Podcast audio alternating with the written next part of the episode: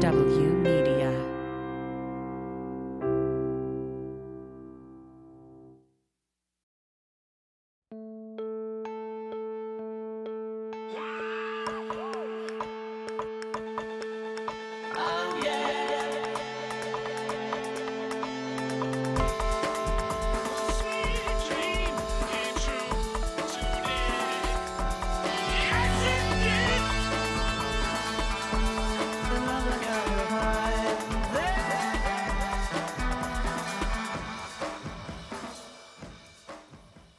Welcome to One Sweet Dream, a podcast where we explore the dream that was and is the Beatles.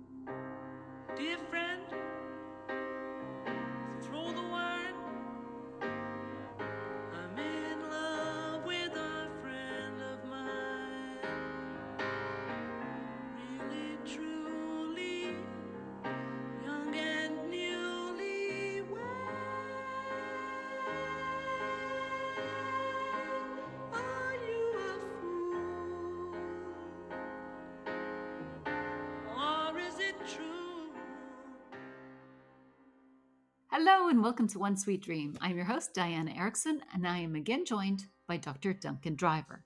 Today, I have decided to do something a little bit out of order. Uh, Duncan Driver and I spent a lot of time last year going through McCartney's book, The Lyrics. We met on four different occasions and we were in four very different moods on each occasion, which makes it a, a very odd listen because the first time we met, we were unhappy with the book and then we found things to like. And then eventually we started to wade into what Paul said about various songs and the introduction. So I think it is going to be a very interesting deep dive into the book, the lyrics. However, we did also specifically call out a couple of songs, one of which was Dear Friend. And as I was editing the other day, I thought, well, this one is a particularly interesting conversation because it's actually one of the most interesting write ups in the book. And so I'm going to pull this forward out of order. Next season, we will have our deep dive into the lyrics book, what we like, what we don't like about it, and various interesting things that he says. But this particular episode is just going to be our analysis of what he wrote about this song and what it means. I don't think Paul was necessarily all that revealing in this book, and he's very contradictory, and there's a lot of issues. But what he had to say about this particular song was interesting. Now, Duncan and I had a very unstructured, loose conversation about this. Now, of course, I asked Duncan to read through the various bits of Paul's commentary because I love when Duncan reads anything. However, it's so choppy that I am going to read it once up front and then you can follow through with us. So I'm sorry you're not getting the wonderful Duncan to read through the whole text. You're just getting me, but then he will read through it as we wade through this. Okay, so this is what Paul has to say. Dear friend, and just, I'm going to read the lyrics first. Dear friend, what's the time? Is this really the borderline? Does it really mean so much to you? Are you afraid? Or is it true? Dear friend, throw the wine. I'm in love with a friend of mine. Really, truly, young and newly wed. Are you a fool? Or is it true? Are you afraid? Or is it true? So that's it. That's the whole of the song. Now, this is what Paul has to say in the write up. Often I would think of John And what a pity it was that we'd argued so publicly and so viciously at times. At the time of writing this song in early 1971, he'd called the McCartney album rubbish in Rolling Stone magazine. It was a really difficult time. I just felt sad about the breakdown in our friendship. And this song kind of just came flowing out. Dear friend, what's the time? Is this really the borderline? Are we splitting up? Is this you go your way, I'll go mine? Towards the end of 1969, John had quite gleefully told us it was over. There were a few of us in the Apple boardroom at this time. I think George was away visiting family, but Ringo and I were at the meeting, and John was saying no to every suggestion. I thought we should go back to playing smaller gigs again. But the answer came back no.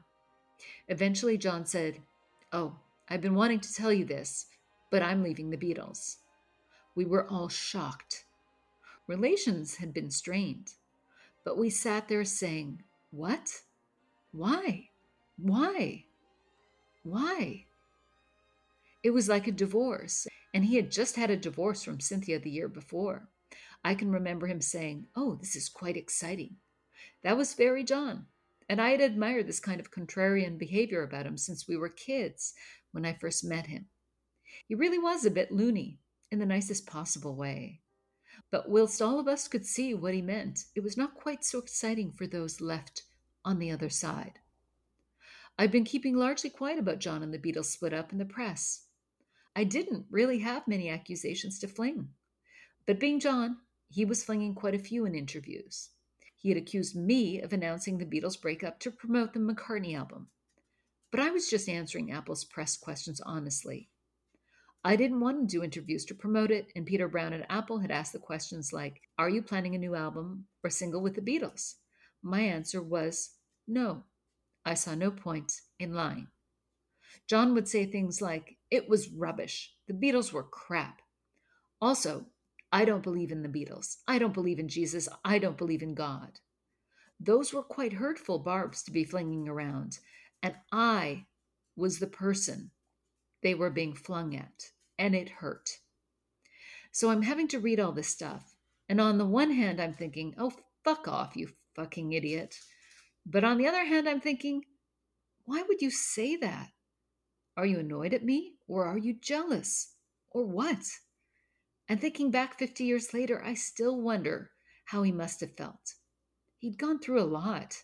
His dad disappeared, and then he'd lost his Uncle George, who was a father figure, his mother, Stuart Sutcliffe, Brian Epstein, another father figure, and now his band. But John had all of these emotions wrapped in a ball of linen. That was the fascination. I tried. I was sort of answering him, asking, Does it need to be like this? Does it need to be this hurtful? I think this is a good line. Are you afraid or is it true? Meaning, why is this argument going on? Is it because you're afraid of something? Are you afraid of the split up? Are you afraid of my doing something without you? Are you afraid of the consequences of your actions? And the little rhyme. Or is it true? Are all these hurtful allegations true? This song came out in that kind of mood. It could have been called, What the Fuck, Man? But I'm not sure we could have gotten away with that one. Did the three of us, George, Ringo, and I, think of carrying on without John? No, I don't think so. No. We were such a unit, such a foursome. We joked about forming a group called the Threedles, but we didn't seriously consider it. It was never anything more than a joke. We did do a few little bits and pieces together before we all went our separate ways. John and I Yoko did the Ballad of John and Yoko. He enlisted me for that because he knew it was a great way to make a record. We'll go round to Abbey Road Studios. Who lives near there? Paul. Who's going to drum on this record? Paul. Who can play bass? Paul. And who will do it if I ask him nicely? Paul.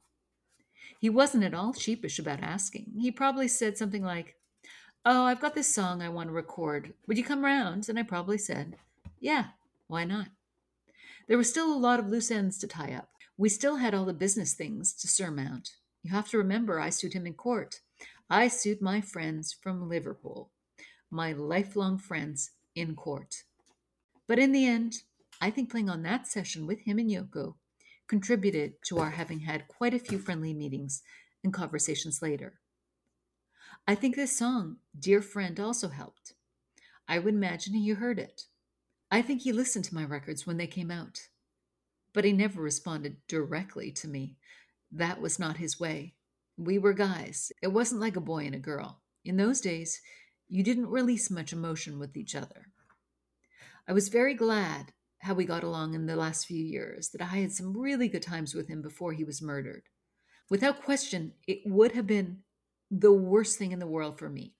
Had he been killed when we still had a bad relationship, I would have thought, oh, I should have, I should have, I should have.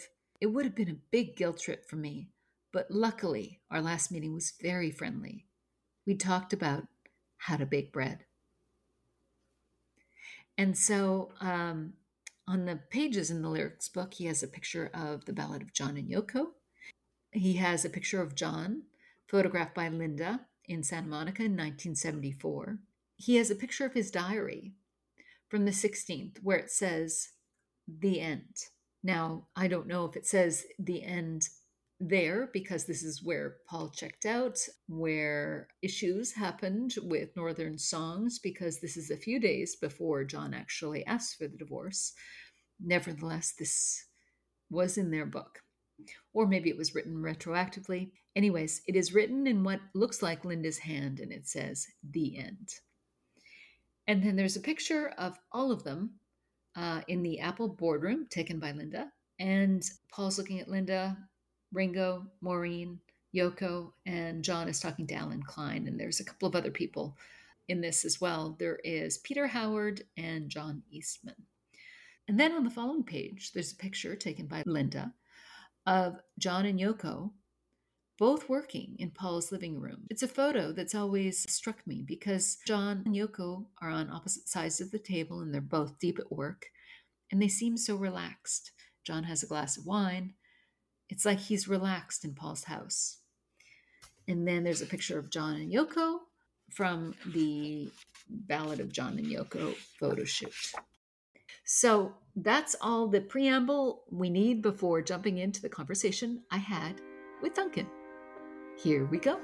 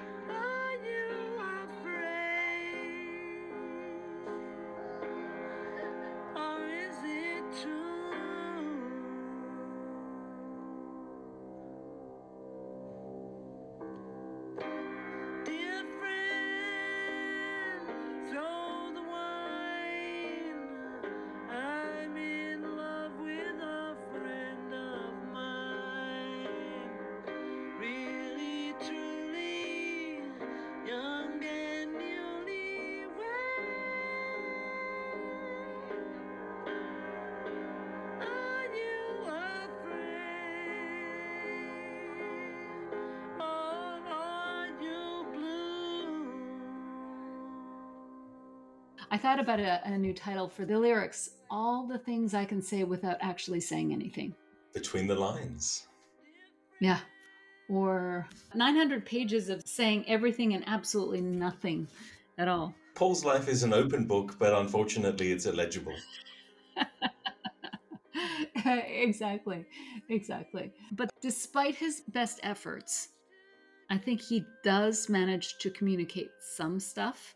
So, what I'd like to do is go into some songs where we think that there is something meaningful worth analyzing. As a whole, I don't think it's hugely illuminating, but there are some songs that I'd love us to focus on because they are useful and give us new information, and one of which is Dear Friend. This song is funny because I feel like many people that aren't Paul fans tend to take this song as a really sweet song. Like they love it because they think it's super loving to John. I've met a Yeah. number of people that are like, oh, well, Dear Friend is the one song I like by Paul because it's really authentic. And it's Well, like, that's right. There's there's an assumption, I think, be, maybe because uh, it, it has that dear friend epistolary quality that this is Paul extending an olive branch or Yes. apologizing. Um, uh, maybe there are elements of that to it, but if it's an apology, it has a very um, a very ru- rude but maybe semi-concealed gesture behind its back. well, I don't even think it's behind his back. And I actually don't think that there's an apology. You know, in the book, he says he could have called it What the Fuck Man. And I actually think that would have been a much more appropriate title for it, given how I see the song. But, you know, you often hear things like, well, if only he had ended Ram with Dear Friend, which A would be a horrible idea because it doesn't go with the album at all. But B, you know, that's assuming that it's a sweet, nice, conciliatory gesture when it just has never seemed that way to me, given the sound of the song, which seems forlorn and bewildered and confused and sometimes angry and sometimes sad. And when you look at the lyrics, which are circular and confusing and questioning and can be looked at a, a number of different ways. But, anyways, Paul does actually give us some illumination with this one. So let's read through what Paul says. Shall we do that? You were so good last time Oh, do you I think so? you do. I think so. I think you should. All right. So, So you want me to be just, like- Paul? Having been John, I now have to Yes. be Paul. Yes. Okay. Just go paragraph by paragraph, and let's stop and see if we've got anything to say about All it. right, okay? sure. Just for anybody listening, this is not hugely prepared, so we're just going to react this. Is a know that- I cold read, as we say in the biz. All right. Often I would think of John, and what a pity it was that we'd argued so publicly and so viciously at times. At the time of writing this song in early 1971, he'd called the McCartney album rubbish in Rolling Stone magazine. It was a really difficult time. I just felt sad about the breakdown in our friendship, and this song kind of came flowing out. Dear friend, what's the time? Is this really the borderline? Are we splitting up?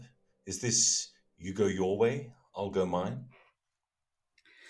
Without realizing it, Paul has rhymed. It's like he's written an additional line to the song. He could have sung, Is this you go your way, I'll go mine? And it would have fitted into the song perfectly. Well, and it would have been a lot clearer to everyone else too, probably to John too. It's interesting that at that time, Paul really wasn't able to be that clear because I've spent a lot of time on Wild Life and looking at the lyrics of Wild Life. It's like he's incapable of being clear. I and I don't know if that's partly just his state of mind. He's so muddled, or if he just can't say what he wants to say in song because everybody's reading into their music and you know he's so private so he's speaking in code you know Yeah, I do know what you mean. Um, I think that the lyrics to this song are so brief. Um, there's a there's a very heavily laconic quality to them. You know, in comparison to someone like John, who if he's if he's angry or upset about something, will go into a tirade like Lennon remembers, or he'll write litany like songs like God. And Paul's equivalent has such short, concise, laconic lines, and most of them are questions. Um, i think that is representative of the relationship. John comes and over communicates and he said that. I, I read a quote where john said that when whenever they were playing a game he's the one that would get upset and angry and i can imagine john just like ranting and paul standing there never gives any information. In my mind i can picture the two of them john ranting and ranting and, and paul just standing like in the scottish moor saying why what did i Yeah. do what do you want why are you doing this yeah, I feel like the, the questions are probably what provoked the song in the first place. They probably would have been playing in Paul's mind. Um, and they initiate this song. And the, the, the portion of the song that, that contains these lyrics is less than half of the song. The other half of the song, at least, is Paul kind of sitting in the song's emotional energy and making these kind of wordless do do do do do noises or um, you know what's the name of the the guy Harry Nilsson like wow wow wow sort of uh, not, I'm, not, I'm not trying to have a go at the song I love it it's just it's just curious to me that um, that uh, most of the song seems to just kind of sit in its emotional energy in a wordless way. I think when he gets to the end of each verse and gets to that line, or is it true? That really heavy low piano note is like uh, an exclamation mark or a door slamming or a punch in the face. There's there's anger and defiance, at least in those Yeah, moments. I think so. I think for me, this song has such a tension between being bewildered and sad and being very defiant and angry. And there's a tension in that last statement. There is the part of him that is angry at John, and then there's a part of him that's so sad, you know? Like, is Yeah. it true? And it's also interesting, like, I think John is able to be so verbose. Uh, and it's kind of the positions that they took. John went aggressively, like, John is so angry and righteous in his anger which is why I think he can be spewing all these things because he's very definite that he's in the right. And Paul is not. First of all, I don't think that even if Paul felt like he was in the the right, I don't think he would have done the same thing. He's more diplomatic. But on the other hand, from the brevity of these lyrics, I just get the sense that he's confused about what happened. He doesn't feel validated in his position. Like he, he knows he's right about Klein, but I think he's very confused about why John's so angry and what he did. And he doesn't have the same need to go after John. And I just I just think we have to think about like why is John so righteous in his anger and Paul not? Like where is this coming from? Is this just their personalities? Did something happen interpersonally beyond Klein, you know? You know what I mean? yeah, it's curious that um, that elsewhere Paul has been so adamant that he never really had a problem with any of the other Beatles, and it was just that Klein got in the way. And once Klein was removed as this source of all evil, um, they were free to be friends again.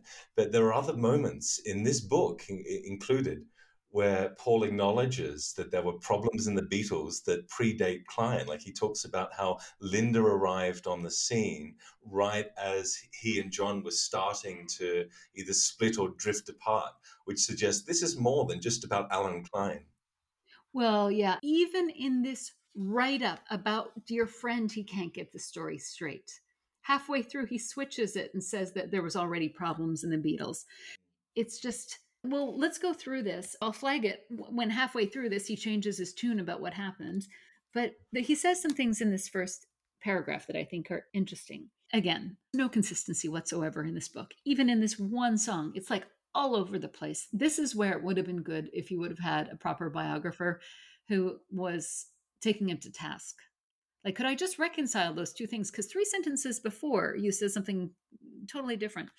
He says, We'd argue so publicly and so viciously at times. And he says, like in the next paragraph, this wasn't particularly vicious. Okay, so Paul, when were you arguing so viciously? I've spent a lot of time looking at all of Paul McCartney's interviews in the 70s, and he was never particularly vicious. And I would probably say the same of John. Even in something like Lennon and Remembers, I don't hear viciousness in what he's saying, especially when you listen to the audio of that. He doesn't sound vicious. Yeah, when I listened to Lennon Remembers, I was surprised actually. It was less bad than I thought it was going to be because the text is truncated. It's, you know, it's made to be as clickbaity as possible. But when you listen to John, he's ranting a lot he's all over the place he sounds kind of nuts first of all so you don't take it as as seriously but also he's ranting about everybody and when you actually look at what he says about paul it's not that bad what he does that is insidious is he starts to position paul in a way that's middle of the road that's you know what i mean? Like his words actually aren't vicious but what he does do is deposition paul in a way that is ultimately very detrimental and I don't even know, I don't think it's Yeah. necessarily strategic. Yeah, I agree with you that he's he's kind of rambling in a way that doesn't suggest a really purposeful malign intent. And I, I think that's what vicious really means, purposefully malign. Right. I get the sense that John feels wounded and he's speaking from a place of anger and hurt and he's just kind of getting it all out, you know, feeling like the victim. And so it's not malign intent as in it's strategic. It's like when a couple's in a fight, they say all kinds of things that they don't really mean. And unfortunately, that was John in this interview that you know, got taken way too seriously. I guess to play devil's advocate, I think it felt vicious. And also, how do you sleep is vicious. Yeah, and you know, this is Paul talking 50 years later and you know he's probably conflating all of them and that was vicious because john knew putting that out the way he did was going to really destroy paul's reputation and he has said that in the past few years and he actually he even said that in an australian interview that the song he could deal with but he knew how influential john was and he knew what it was going to do to his career and it did do that At the height of their fame in the late 60s, the partnership collapsed. It was an ugly and public divorce. I know the most difficult period was when uh, John, when the Beatles had broken up and John was downing me in public. Um, that that was probably the worst to take because I knew he's got uh, an opinion that a lot of people listen to. If it was just a critic saying, "Oh, McCartney's stupid," you know, but when it was John sort of saying things like, "All you ever did was yesterday," I mean, uh, that that's hurtful. But it was We pretty we were savage. fighting. It was very savage stuff. I don't know if it was that savage actually. He just he just sort of said, you know, as a total drip and all this. But his general portrayal of you as, you know, a lightweight and that, Yeah. that whole era. Yeah. Well, I'll tell you what hurt about it. I knew it would stick, like mud to the wall. I knew it would stick. It's a public hurt. Actually, in private, I made my peace with him before he died. When I find myself in times of trouble. But anyways, so this idea of we'd argue so publicly and so viciously at times, John did go after Paul in 71 when he was sort of spiraling in the Melody Maker and like the letter to Linda, the most vicious letter was to Linda, you know, like what middle-aged crank. In in Paul's mind there was viciousness, you know. But also he says at the time of writing this song in early 1971, he'd called the McCartney album rubbish in Rolling Stone magazine. And I think it's important to realize that what Paul is responding to. You know, you always hear this story about Paul started it with too many people. And I always think that's such bullshit. McCartney is sitting there reading a, a copy of Rolling Stone, listening to Plastic Ono Band, both of which trash the Beatles. So I think that John wasn't vicious about Paul directly, but he was vicious about going after what Paul loved and what Paul held sacred. And I think that was vicious to Paul. Yeah, good point. And also, he said he'd call the McCartney album rubbish. Paul doesn't talk about how hurt he gets. You know, this is his partner, and for all he knows, John left the Beatles. So he puts out his first album, and then John turns around and trashes it. I mean, this is the first time they've re- remarked on each other's albums. You know, they haven't had years of remarking on each other's albums. And I think that probably took Paul by surprise. Like, what? You're going to go after me? Weren't you the one that wanted to leave? And the fact that he calls it out here means that it really hurt that John went after McCartney. If only Paul had had the presence of mind to respond to that accusation of McCartney being rubbish by saying, well, then you clearly haven't listened to what the album is about. The album is literally about how one person's trash is another person's treasure. There's a song about it called Junk. So if you're going to call my album Junk, I will redirect you to listen to that song. but that's the thing about Paul McCartney. There seems to be wisdom that flows into his music that he's never able to articulate verbally. And that gets muddled when talking to the press. But then he goes, Dear friend, what's the time? Is this really the borderline? Are we splitting up? Is this you go your way, I'll go mine? This statement is really interesting and tells us a couple of really important things. One, by this point, Paul was so angry and frustrated that he was almost done. Because I think he's serious when he says, Are we splitting up? Is this you go your way, I'll go mine? As in, is this the end? You know, I, I think that he's had enough. And is this really the borderline? You know, it, it's sad. Is this really it? Have you changed so much? But I also think it gives us a piece of information that he's saying, Are we splitting up? In other words, they don't think they've split up by 1971. All of this public fighting and the lawsuit really meant nothing to them in terms of connection. You know, we see the outside of them fighting in the news and going to court, about business things, but I, I fundamentally believe that they still, underneath it all, felt like they had this unbreakable bond. Yeah. John says in 1972 that uh, I'm going to butcher this quote, but this idea of I still believe in all you need is love. You know, people say that it didn't work out for the Beatles, but nothing can ever break our love. Mm. And so I feel like it's like when a, a couple breaks up and they know they're going to get back together. In some ways, they're so deeply connected. they're literally in court. It's like a married couple going to court for a divorce, and then one of them going, Yeah, but like, do you really think we're over? And remember, Paul says that John called him like a couple months later, and he was like, John called me and said, Well, what if the bubble bursts? And he's like, The bubble did burst. So I think both of them are dealing with this. And so I think Paul's line here is this the borderline? Are we splitting up? Is really important. It says, gives us so much insight about the breakup period Mm. that none of them thought the split was for real. I think that they just assumed that they would never truly be broken up. And Mm. later, John says that it was a mistake. It's like the whole premise of the breakup series is that things, this was a game that went awry and that things spun.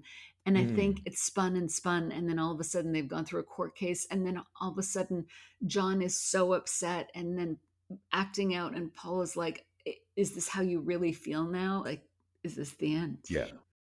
I mean, it just reflects to me that they are living in a different reality. It's kind of like a delayed reaction. I think John starts to go crazy in 71 because it's both hitting them that this is becoming a reality.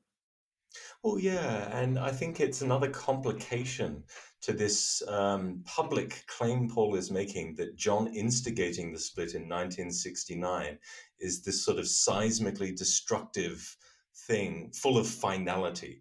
And yet Yes. he's saying right here, two years later, Yeah, yeah, he's still yeah. asking the question, have we broken up or not? Right. And then a month or two after that, John's calling him saying, Well, would you think the bubble's going to burst? Like, literally, guys, you've already been through a court case to destroy your company. And you're still like, What do you think? I mean, are, are we still together? You know, there seems to be an ongoing emotional, interpersonal relationship that continues and that isn't finished. And then there's like the business of the band. And they're kind of two separate things. Towards the end of 1969, John had quite gleefully told us it was over. There were a few of us in the Apple boardroom at the time. I think George was away visiting family, but Ringo and I were in the meeting, and John was saying no to every suggestion. I thought we should go back playing smaller gigs again, but the answer came back no. Eventually, John said, Oh, I've been wanting to tell you all this, but I'm leaving the Beatles. We were all shocked. Relations had been strained, but we sat there saying, What? Why? Why? Why? It was like a divorce, and he, he had just had a divorce from Cynthia the year before. I can remember him saying, Oh, this is quite exciting. That was very John. And I had admired this kind of contrarian behavior about him since we were kids when I first met him. He really was a bit loony in the nicest possible way. But whilst all of us could see what he meant, it was not quite so exciting for those left on the other side. Yeah, well, there we get the gleeful word again. Yeah, And I- that's looming large in his mind, that word, isn't it? It comes up at other points. Gleeful. It sounds, it, it's, it's similar to vicious in a way, isn't it? It does suggest this kind of, yeah, like I say, a malign intent, actively enjoying, destroying. Yes, yes, yes, yes. And but I- and I think that's important. You know, as much as I talk about Paul and his spin of it's not even spin, it's kind of, you know, strategic. But I I do pay attention to those words, the gleeful and the vicious, because I think that's what it felt like to Paul. You know, like in this book, he brings it to life. I think it's seared into his soul and his memory that John was excited and gleeful and that John was going after him and he doesn't know why. And I think that that's probably still a tension in Paul's soul. Like, what did I do to make you do this, to make you happy about hurting me, you know? And even in this paragraph, it's interesting Yeah, that he basically outlines kind of shitty behavior, frankly. And then he kind of always tries to wrap it up and not make John. I think he's always split between portraying it how he felt and then not trying to make John look too bad because he sort of understands John's perspective. But it, and you, you get this weird kind of like, well, you can't blame him. And, you know, that's what made him interesting. It's like, no, Paul, could you just explain John was, you know, in a manic episode and it really hurt and it was shitty. So can we not portray it as John was doing something cool? But like when he's coming in and gleefully laughing and saying, This is exciting, I mean, John just sounds like a madman, you know, to be like, Oh my God, this feels so good when you know people are hurting, you know? I, I, think I know what you mean. Um, I don't want to put words into your mouth, but the way I sometimes think about it is they speak about breaking up very differently in January.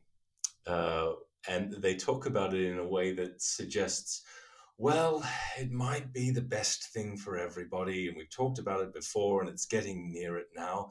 And, you know, at least we can be sensible about it and we can have Yeah. a, an amicable split and not an Yeah, yeah. acrimonious split. And this seems Mm. to be the position that Paul is taking early in the year. Um, and, and John's response to that in September seems to be a way of saying, look, Paul, every relationship ends badly or it won't end. If you can sort of casually walk away from this and shake hands and say, everybody's happy with this decision, I suspect that you never gave a shit about this in the first place. Yeah, I, I agree with you. I think that John would have hated that nice, amicable mm. split.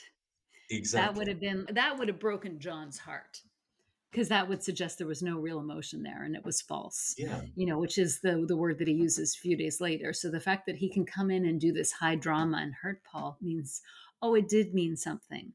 And I think that to us, looking at John, sort of understanding his highs and lows, and it makes sense. It's not like he just wants to purposely hurt Paul. It's more that he finds it exciting because he's got power and he's got finally recognition that he matters and this thing matters. You know, this whole point that we talked about in the last episode of it got false. Like you said, I think that that is the worst thing in the world for John to think that they are just business partners because it's not for John. Yeah. Can I draw attention to something that he says? Um, sorry if this is a retread of something that you talked about in the breakup series, but I find it really interesting that Paul should say John was saying no to every suggestion, implying that Paul was making a bunch of suggestions. Right. And yet he only gives the common example we always hear of let's go back to small gigs. And I agree with you in the breakup series, there was no other suggestion. That Right, was right, the, the one sole suggestion that Paul was making, which John said no to. It's actually. John, two weeks late earlier in a previous meeting, that is making many suggestions. And Paul is the one saying no to them. Right. For anybody who hasn't heard the breakup series, we made the point that the way they tell the story makes it sound like Paul's slightly delusional. And it's like, and what about if we did that? And what about if we do the other thing? Like there's one idea that Paul came up with, which is let's go back on the road and do small gigs. And we'll call ourselves Ricky and the Red Streaks. So that was the one thing he said. And John said no. And when they position it this way is like John just couldn't be persuaded. It sounds like Paul tried a bunch of things, but it really isn't that way. Like when you realistically look at what happened, you know, if you go back two weeks before, John actually did suggest three or four things. Maybe we do an album where each person gets four songs and Ringo gets two. Or maybe we do a Christmas single, or we, maybe we do my song Cold Turkey. And it was Paul who was immovable on any of these. You know, I, I don't know if he was saying no, but he certainly wasn't saying yes. So one can understand if that's the actual situation, why Paul turns around and finally offers another suggestion, and John's just like, fuck it, I don't want to do that, and you wouldn't choose any of mine, and I'm out, and it feels good because you look devastated, and you just devastated me in the last meeting when you just turned down everything. Because now, in the way that Paul is telling this, is that they were totally taken aback. And can I remind everyone here, this is coming from the man that just wrote Goodbye and The End. And, you know, I don't know if Paul realizes what he puts out in the world and then is shocked when John is like, okay, I'm leaving. You've been telling me all year that you're done. He tells it both ways that I could tell things were ending, that the Liberty Bell was in May, and then he goes and writes the end. But at the same time, they are talking about their next album. That's right. And, you know, the way he tells it here, um, it was not quite so exciting for those of us left on the other side. It sort of positions John on one side of this ballroom table, all of the other Beatles, present or not, on the other side of the table. And at the end of this gleeful, vicious moment, John storms out of the room, never to be seen again. Uh, maybe he's forgotten the fact that, that what happened next was that they all signed this deal with Allen Klein and posed for pictures. Um, but that seems to be a, a, a significant elision in the way he tells this, don't you think? It is. Can't you see, Paul? He's playing games. Like, if John was really serious about this, do you think that he would be signing a deal 10 minutes later? I get the fact that he gets more money and it was a good deal, but it also bound them together. So the fact that John is saying he's out while signing a deal is kind of like the ultimate safety net for him. And I, I just wish that Paul would recognize as an adult 50 years later and just say, yeah, you know, John did that and it was hurtful and he was manic at the time. And I think he both wanted some space and he wanted to hurt me. But, you know, at the same time, he he walked it back pretty quickly and he didn't want to let me out of the deal ever and we did sign together so there was a little bit of a contradiction in terms of his actions and his words paul seems to ignore whether consciously or not um, the extent to which john might have been out in like he sings on Revolution. He's kind of saying, I want out, but he's kind of demonstrating he wants to stay in. He's ignoring all of the in stuff, like signing the contract five minutes later. But that's what I mean. That's what I mean. Yeah, the, I yeah, think there's also another side to this where Paul chooses to ignore or misremembers the extent to which he too was kind of out. And he, he sort of characterizes it as this giant sort of opposite black and white thing in which he's right. all in and John's all out when it's much more complex and there's elements of in and out to both of them in their own, you know, unique ways. Right. And in this telling of it, he positions himself as the victim that's kind of mm. taken by surprise. And not only is he the victim, he's kind of the pathetic victim, you know, mm. that really had no power and that was super sad and was like, what? Why? Why would you leave me? And then, you know, three songs later, he talks about how John go, had to go where no person had ever been before. And, you know, John goes off to his own hero story. So, you know, not only does Paul actually give away his power, I think what you're saying is true. And what, what is frustrating is he's sitting in his own hurt 50 years later. It's like he regresses to that position of being hurt and I wish that the mature adult could look back and say exactly what you just said that there was a deep, deep contradiction in terms of what John was doing. And I think we can conclude from that that John wasn't definite. And Paul knows that John wouldn't let him out of the contract. Paul knows that, you know, there was reach outs in the next six months. Paul knows that John was hurt when he quit the Beatles. So he is ignoring all of those things, like you said, and the, the the point that he he doesn't even recognize like i wonder if he can't see how much that would have hurt john that he didn't want to do cold turkey and that he wrote the end and how much that would have scared john i don't know yeah i, I get the impression that um, the further paul moves away from these events in time the less nuanced his appreciation of them becomes and the more black and white they become. And you see this happening to his stories generally, which is why I think this might be an example, like an, an innocuous example, is the fact that when he talks about writing um, here, there, and everywhere, and, and the Boots story of John saying, you know, I like your songs on this better than mine. The first time I, I read him, relating this anecdote. It was full of nuance and uncertainty. He said it might have been here, there, and everywhere, might have been a different song. I don't really remember. Yeah. And yet, the more time passes, the more certain he is yeah. that it was that particular song, despite all evidence to the contrary. So I think it, that's a sort of an innocuous example of how. Uh, the more the more Paul moves away, the more these kind of things be, they loom larger, but in more black and white or cartoony ways, in in two dimensional ways. I think that's a great point, and I also think that he zones in on the emotional impact. That that's the memory that that yeah, remains, yeah. and and this is where I think I get frustrated with authors because this is how Paul tells the story now that he was so hurt and John left, and we all sympathize with Paul's position. But again, as writers, and you know, anybody who's deeply into this does have the responsibility to say, like, okay, Paul, thank you for telling us that that's the way you felt at that time. But could you also explain how you felt two weeks before when John was suggesting a bunch of things that you poo pooed or didn't go for? And can you acknowledge that that probably hurt his feelings too? Like, could you Mm. acknowledge your role in it, Paul? And could you acknowledge the fact that John threw out a lot of feelers after that, which you didn't respond to, and that would have hurt him too, and you gave him no place to go. Yeah. I'd been keeping largely quiet about John and the Beatles split up in the press. I didn't really have many accusations to fling, but being John, he was flinging quite a few in interviews. He had accused me of announcing the Beatles' breakup to promote the McCartney album, but I was just answering Apple's press questions honestly. I didn't want to do interviews to promote it, and Peter Brown at Apple had asked questions like, Are you planning a new album or single with the Beatles? My answer was no. I saw no point in lying. This is interesting because when John talks about the breakup and the divorce meeting, he sort of portrays it that it was Klein and, and McCartney who told him to be quiet. And in Lennon Remembers, he's close enough to it to remember that Paul didn't actually tell him to be quiet.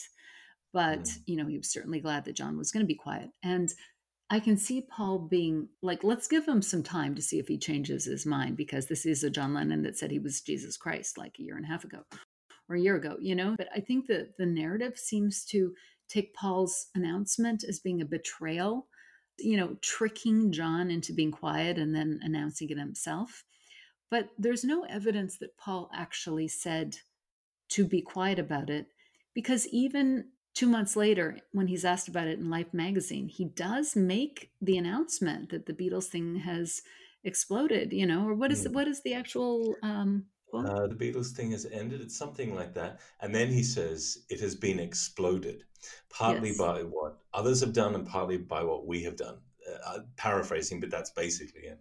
I mean, to me, that should absolve Paul from the Paul quits the Beatles statement four months later. I mean, he was Mm. putting it out there. I think Paul gave John a couple of months to change his mind and maybe wasn't even listening. Uh, You know what?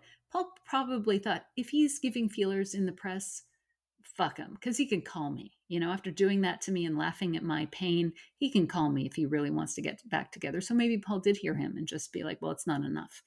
And then at some point, just Yeah. as like, you know, I'm putting it out there. I'm tired. It's just, this is bullshit. I think Paul is, is maybe being a little bit disingenuous in some of what he says here. Um, he has this line I was given questions and I just answered them honestly. What else was I going to do? Lie? I think, Paul, those aren't your only two options. This is a questionnaire that is being sent from your publicity department at your company. If you don't want to answer a question, you can leave it blank and it won't go out with copies of McCartney you clearly wanted to answer those questions Yeah. and you answered them in a way which is similar to the lyrics of Dear, Friend, in that they are very laconic and very brief.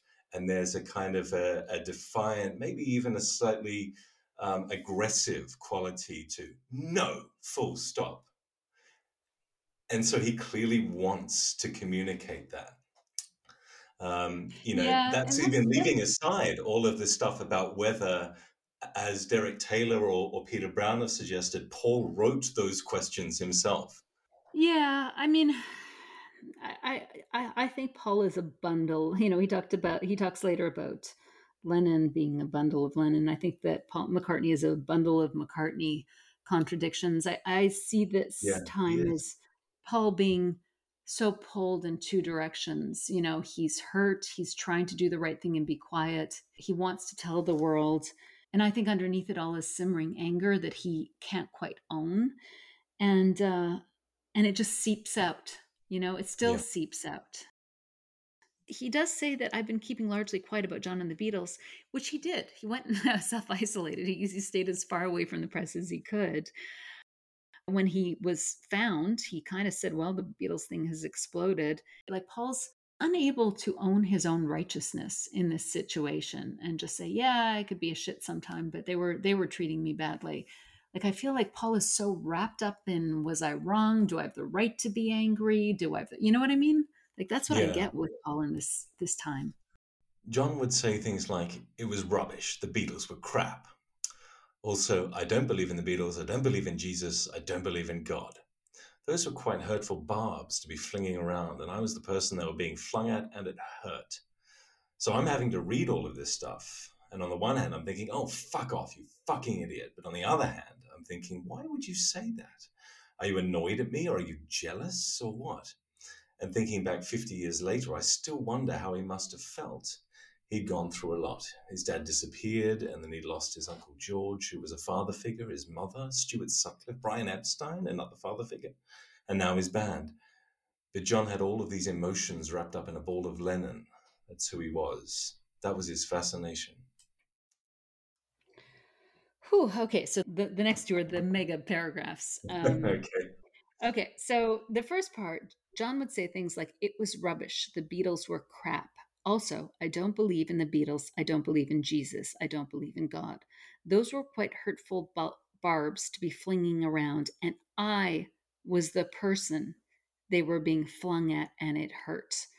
And I think this is really important, and Paul is giving us a good piece of information. What John said in Plastic Ono Band was partly aimed at Paul McCartney. Hmm. Um, at least Paul McCartney felt like it was. And I think that is never acknowledged in the situation. You know what I mean? Like Plastic Ono Band is all about the demons dealing with his childhood and childhood hurt. Like, can we just acknowledge the fact that John is having a meltdown when his pseudo family is breaking up? All of a sudden, he has to institutionalize himself and deal with family trauma because his second family, the Beatles, are falling apart. And so he writes this album and this idea of I don't believe in the Beatles, I don't believe in Jesus, I don't believe in God. You know, I was the person they were being flung at and it hurt. Like Paul sees that as a direct criticism of him and it hurt. Yeah, like just to give another example from Plastic Ono Band, when I used to listen to the lines, um, I don't expect you to understand after you've caused so much pain. But then again, you're not to blame, you're just a human, a victim of the insane. They always befuddled me a little bit. I thought these are oddly specific things to be hurling at a, a- Yes. a non-specific listener, uh, like Right. you know, every man human being.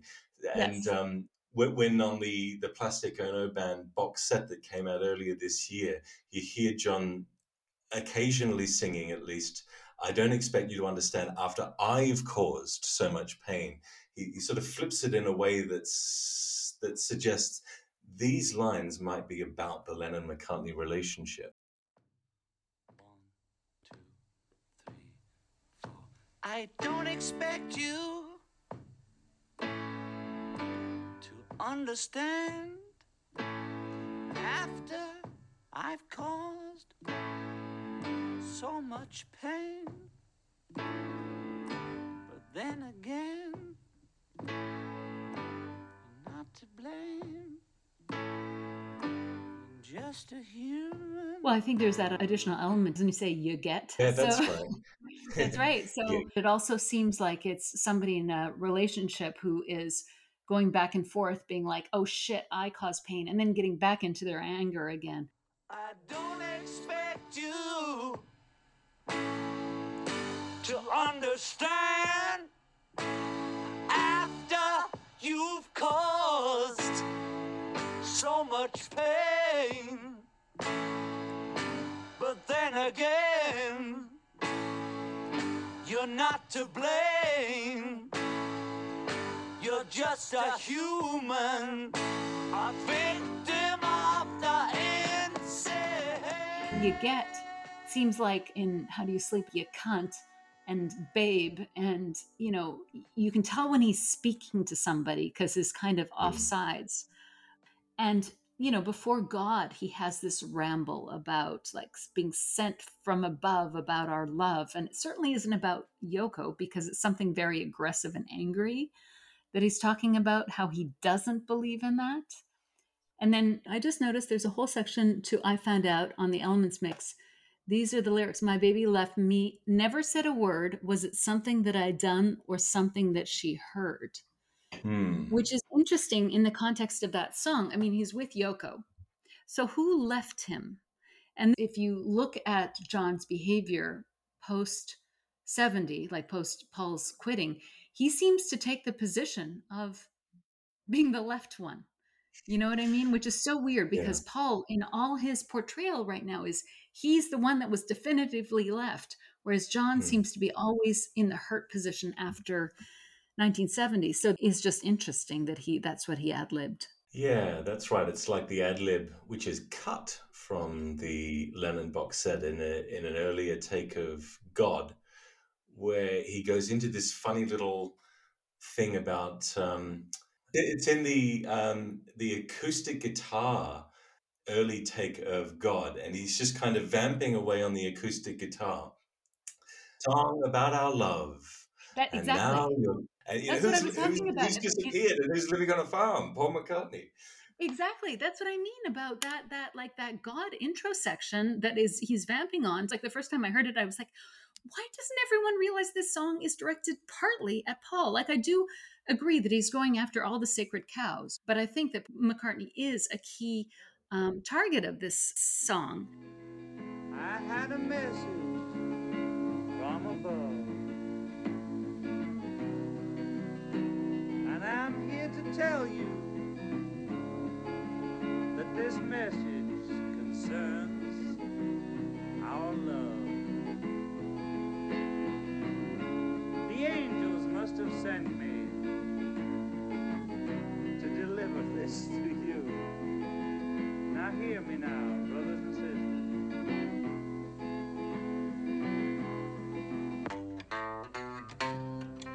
God is a concept by which we measure our pain. Yes, we do. In fact, I'm going to go so far as to say that I think the breakup with McCartney absolutely shook his worldview. I truly believe this because John had the more insecure childhood. Paul was just foundational to him. Like, I think when Paul walked away, it destroyed the foundation of John's beliefs. You know, if he can't count on Paul, then what does he have? I guess he has a new life with Yoko. That I think that's where he decided to go, but I, I think it was heartbreaking to him. And that's what you hear here in this song is such massive disillusionment. John's frankly the more idealistic when it comes to these things. And so I think when Paul eventually gave up, it absolutely stunned and it disillusioned John to such an extent that he he went into this crisis. And I say specifically Paul because really George and Ringo never walked away.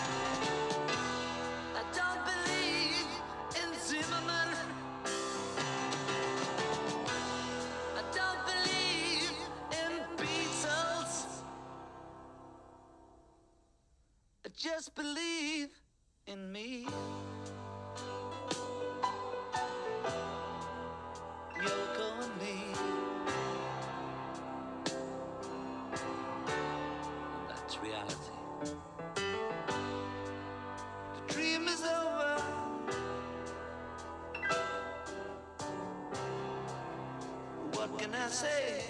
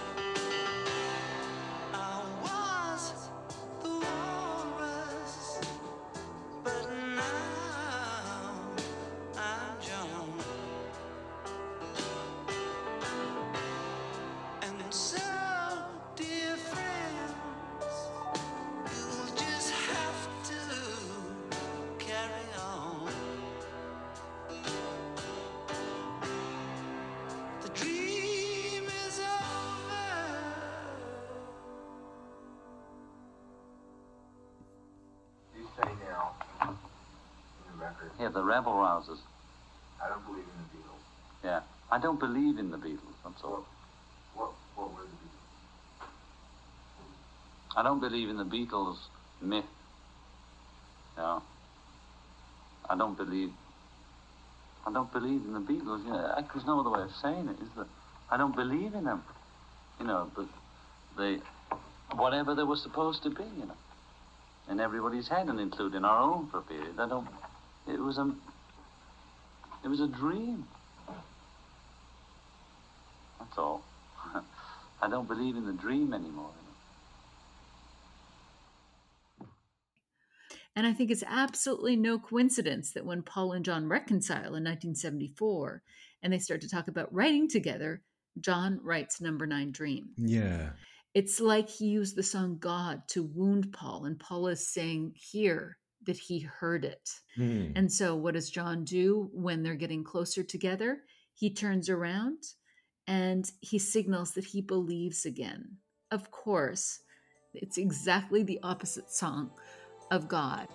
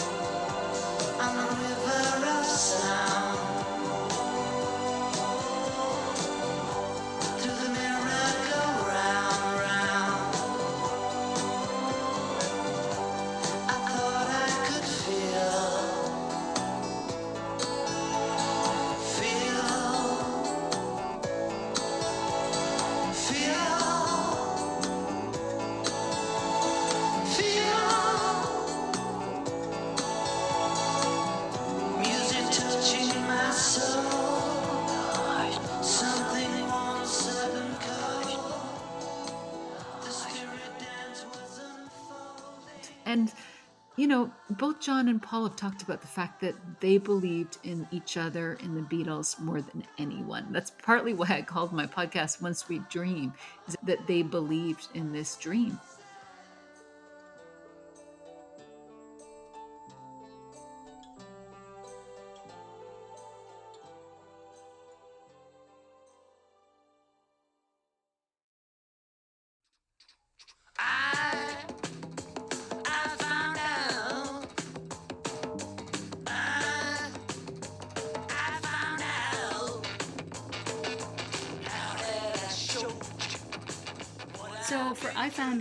Was interesting to me too because they had this conversation in 1969. There's a recording of it where John, Paul, and George are talking about how they weren't their authentic selves. Or Paul is saying that we should have just been ourselves, and then John said, says, "Well, we found out, didn't we? We really found out who we were." So it's a statement that he's used in sort of a accusatory way before about something. Like when I read that, I was like, "What did you find out? Could you be a little more specific, please, John?" Yeah. But then, it, then it's interesting that he's taken that term and used it in this song. But anyways, I think that that's important. That Paul has taken in the words, and he never liked Plastic Ono Band. He's very generous about John's work in general, But I've always noted that he didn't have much to say about Plastic Ono Band, which is John's most legendary album. Yeah, Um, he just said that he preferred Imagine. Right. Wh- which is like a diss from Paul McCartney, you know. so then he says, So I'm having to read all this stuff. And on the one hand, I'm thinking, Oh, fuck off, you fucking idiot, which I like. I'm like, because he is trashing what you two built together and that is sacred to, to you. So fine, be angry at him. But on the other hand, I'm thinking, why would you say that? Are you annoyed at me or are you jealous or what? And I think that's interesting. His immediate reaction is to be angry, but then he flips and gets curious about like why are you saying this? Like that's like the curious part of Paul of like what is driving this? You know, he's like why would you say this? And I love the fact that he says, "Are you annoyed at me or are you jealous or what?" There is a recognition from Paul even early on that jealousy is playing a big role. But then I find this really incredibly interesting, and, and it didn't make sense to me the first few times I read it. He says, and thinking back 50 years later, I still wonder how he must have felt. He'd gone through a lot. His dad disappeared, and then he lost his uncle George, who was a father figure, his mother, Stuart Sutcliffe, Brian Epstein, another father figure, and is now his band. And I was like, why is he going into this? And I think, I don't know if he recognizes this or can articulate it, but I think he's talking about John's feeling abandoned by people. He's just listed a bunch of people who have left John. And and so it's like he doesn't put two and two together for us, but he says that John was extremely aggressive and he didn't know why. And he's like, You're fucking idiot. Why are you doing this? And then he isn't able to articulate what he means, but he does give us this information. So it's like he's saying, without saying it, I couldn't figure out why John was so upset. But then I realized he was probably hurting. talk about the album, which I was going to do and say to you, look, John, I, don't want to talk about all that Beatles splitting up because it not only hurts me, but it's, you know, it always ends up looking like I'm blabbing off and just attacking people. I don't want it. That's right, and I think you're you're absolutely right to say, um, you know, Plastic Ono Band is not just an album about how Paul has left him and and left him bitterly disappointed. There are you know other figures of abandonment in it too, but those other figures obscure the fact that uh, for John, Paul is one of them. Um, and there's a there's a really interesting instance of it during the recording of the Plastic Ono Band when it's John's 30th birthday and Alf shows up at Tittenhurst, and John is, by all accounts, incredibly vicious and kind of gleefully so in what he's saying to you know his own estranged father. But accounts of that confrontation say that John was also ranting about Paul. I found that so interesting. I mean, there's two accounts of it, and one of them was more detailed, that where they specifically called out that when he was done talking about Alf, then he turned to his other favorite subjects, which were Mimi, Julia, and Paul. And the fact that Paul was lumped into all these other people that were so important who had let him down or abandoned him in some ways. And personally, I think that's part of this whole story is that John believed that he could be shitty to Paul and push Paul and do all these things, but Paul was never supposed to leave. You hmm. know, and potentially that's one of the reasons why he's so angry at Paul is that Paul did leave eventually. Paul eventually married somebody who was just like, you don't need to put up with this shit. And maybe that's why Paul partly feels guilty, is he knows John's background. And I this is this is total tin hat, you know, fan theory, but I sometimes think that Paul felt the responsibility to not leave because he understood John's need, you know, and so part of him is him feeling guilty knowing this person needed him not to leave, even if he treated him shittily and even if he deserved to leave, you know. So maybe Yeah. there's that kind of tension going on. There was uh, there was a musician on EggPod uh, a while ago who talked about the fact that after a parent had passed away, he had started the band, and that made him feel very cocooned and safe. And when that when the band broke up, that actually forced him to deal with the the original grief as well as the grief of his band breaking up. And to your point that you just said, it's not that I think Plastic Ono Band or Janov just had to do with Paul, but I think that they're connected. Like I think that you know both paul and john have said that they were lucky to find each other immediately in this in these circumstances and i think that they're bonded on such a deep level that they kind of took the place of family and significant uh, uh, other for each other and so when they break apart they both are forced to grieve both their missing their family their original family and their secondary family and i think it's very confusing to both of them potentially and that's why you see john immediately going in to deal with his original family trauma but i think that we can't ignore the fact that he also has this very large looming trauma with the breakup with paul. And paul goes the other way. He has a family. He has a he, he creates a new family immediately you know with kids. Yeah, he heals the wound as best he can. Yes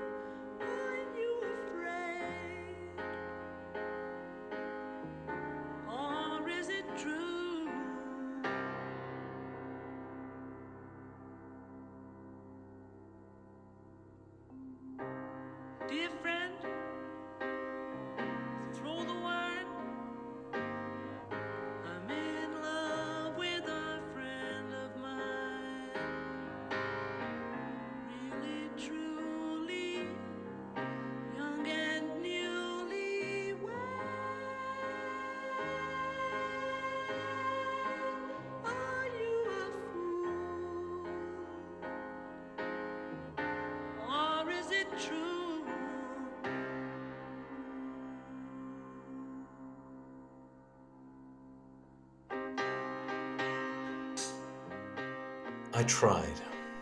I was sort of answering him here, asking, does it need to be this hurtful? I think this is a good line.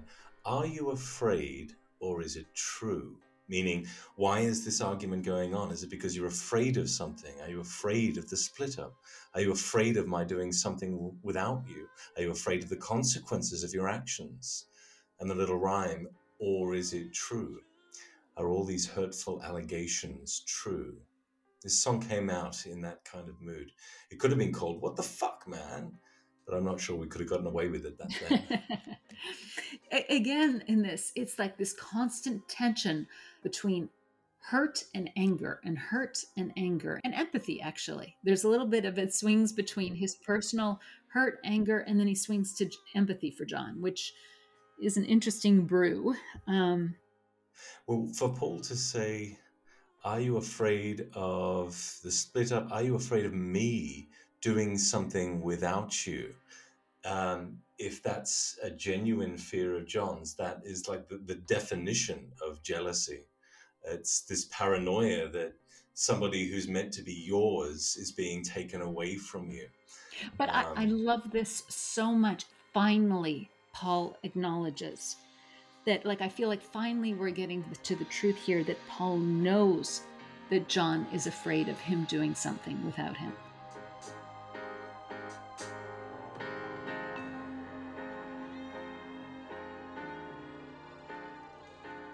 Because the jealousy thing, like the way a Jean Jacket takes it, is kind of like a professional jealousy, like who's going to be the more beloved. But I think when he's talking about jealousy, it's a possessiveness thing.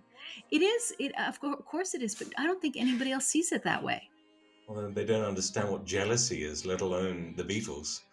The jealousy is that you're going to do something without me, and I want you to want me to be here. And remember, John talks about this. We shared this little um, excerpt from John talking about Janov, and he said that the greatest pain was knowing that you need somebody more than they need you. And he's talking about his parents.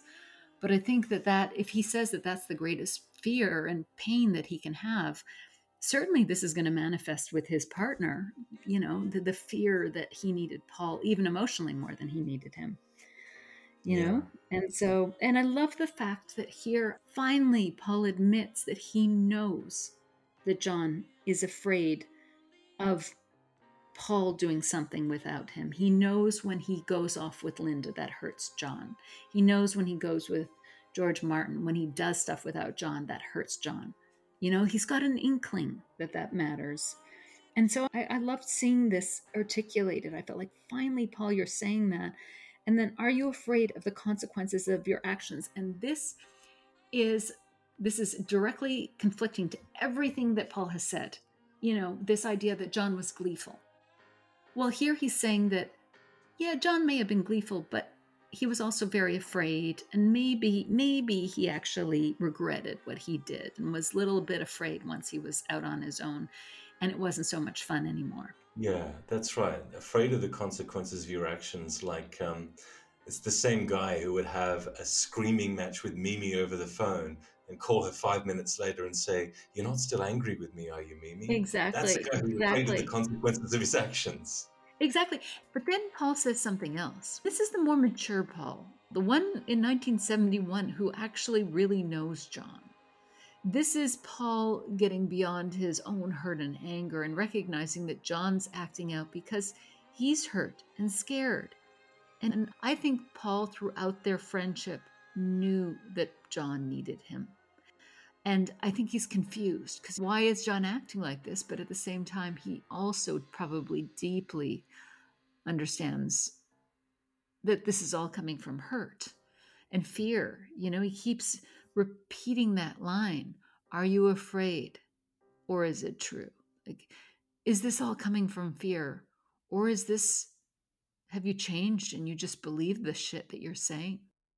I think that Paul in 71 was quite wise and he was feeling hurt by being attacked by John, but at the same time, deeply understood this was John being afraid. And I wonder if saying this in this song, because I don't think it's a nice song, but I think saying this in this song might have connected with John because here it's it's kind of intimate like I know you.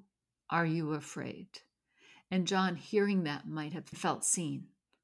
You know, like he understands me. Yeah. Because we've got accounts of John telling other people in the 70s that other people that John hurt he would say, Well, talk to Paul. He understands. Like there's this sense of they so deeply know each other. And Paul's very confused, but at the same time, he knows. And it bugs me that right now we get a much less nuanced, less mature story from Paul. It's all about his hurt. He forgets how mature he was at that time, except in this when he actually does all of a sudden. Like, I think part of the reason Paul tells the hurt story is he knows people like it when he's uh, talking about his hurt, but also he doesn't want to be blamed for the breakup. But here, he's got just enough time and space that he is able to go into this other part that that basically proves that he understands John and that a lot of his actions were in managing John at this period. And there was a lot of power in that.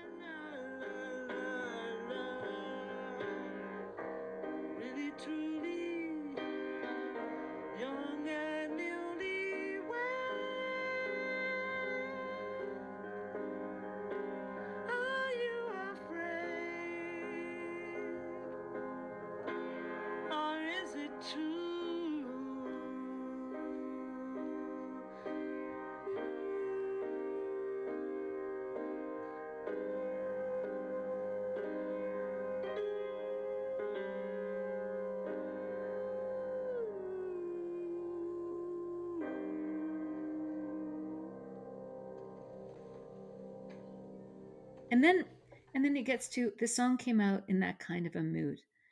It could have been called What the Fuck Man. And we were talking about this. I personally would have loved it if it had because that is putting the onus on John. You know what I mean? Like that's actually being angry and being justified in his position. But Paul reverses it and says, Dear friend, is this really going on? That's probably the better way to deal with John Lennon.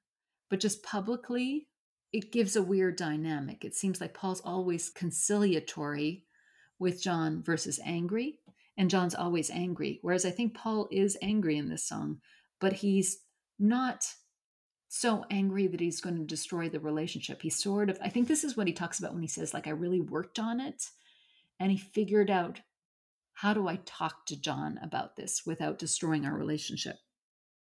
Yeah, I don't know. I, I like uh, dear friend because to me, dear friend, uh, it puts it in the epistolary mode, but in a particular one, it, it makes it sound like a dear John letter.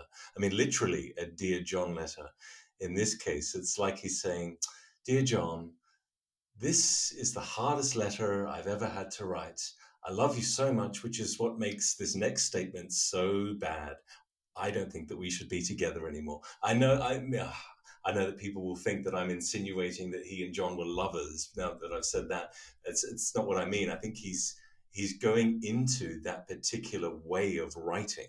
Yeah, he stops right before that. I mean, he stops right before it's kind of like if you don't stop, this is the end. You know what I mean? Like that's how I feel like this song is. Yeah, that, that's a fair point. Fair point. No, but I think you're right, though. That's very clever, and Paul is very clever. So it is probable that he is playing with this format, but he doesn't write Dear John. He writes Dear Friend. And I think this is where he had to really work through his anger and, and try to understand where John was coming from, and then figure out how he reaches John. And he figured out how to let this be a warning that wasn't cold. It's friend. That's an excellent point. Next little bit. want- This is the bit Okay. that, that really jumped out at me, and I'll tell you for why. Yes. Did the three of us, George, Ringo, and I, think of carrying on without John? No, I don't think so. No. We were such a unit, such a foursome. We joked about forming a group called the Threetles, but we didn't seriously consider it. It was never anything more than a joke. When I read that, I would say, Paul, that seems to me to misremember or misconstrue who was standing on either side of the Liberty Bell when it cracked. Because my understanding of those events, uh, I understand as someone who wasn't there, but my understanding is that Paul was on one side and John was on the other side with Ringo and George. Uh, they're the ones who continued to work together through 1970, 1971. Paul is suggesting that, that John left the boardroom, stormed out, right. That, leaving right. George and Ringo and Paul to pick up the pieces of the band together when Paul is the one who stormed off to Scotland. Uh, I think Paul was very much more the outsider uh, than John, at least going into the time in which he wrote Dear Friend, and in no small part because he chose to be the outsider. Well, and that's the thing that what you're picking up is the way that Paul portrays it is that John went off and left the three of them. But that's not actually what happened. The person that went and distanced themselves and took off was Paul McCartney, got on a plane and went to Scotland and refused to talk to anyone. Meanwhile, John, George, and Ringo are playing together. And the thing is, the three of them that were playing together that could have been like, are we the Beatles? But they never consider that. You know, without Paul, it's not the Beatles. And that's again what we were saying earlier. It's like Paul can't quite understand what the situation looked like to everyone else. Everyone else is like, well, John did, you know, say this, but we all knew. Like, I interviewed Chris O'Dell and she was like, ah, we all knew that this is the kind of thing that John said. You know, George didn't take him seriously. People around them were like, well, John's acting out. And I think it did suggest that there were issues for sure but nobody quite took it as the the death sentence that Paul McCartney did. And so Paul doesn't recognize the fact that he left and that that might have been hurting the other three. You know, and he left for the Yeah. and and all of their walking back. And frankly, if he would have returned, like there was the three of them to return to. And so it's not like, as you s- rightly have identified, it's not like John removed himself. Paul removed himself. And John may have said these things, but people say a lot of things, you know? Yes, and if you'd like a deeper dive into what Diana's talking about, listen to our Instant Karma episode. That's right. Exactly. Which shows John's many, many reach outs over the next few months. Um, Indeed. so-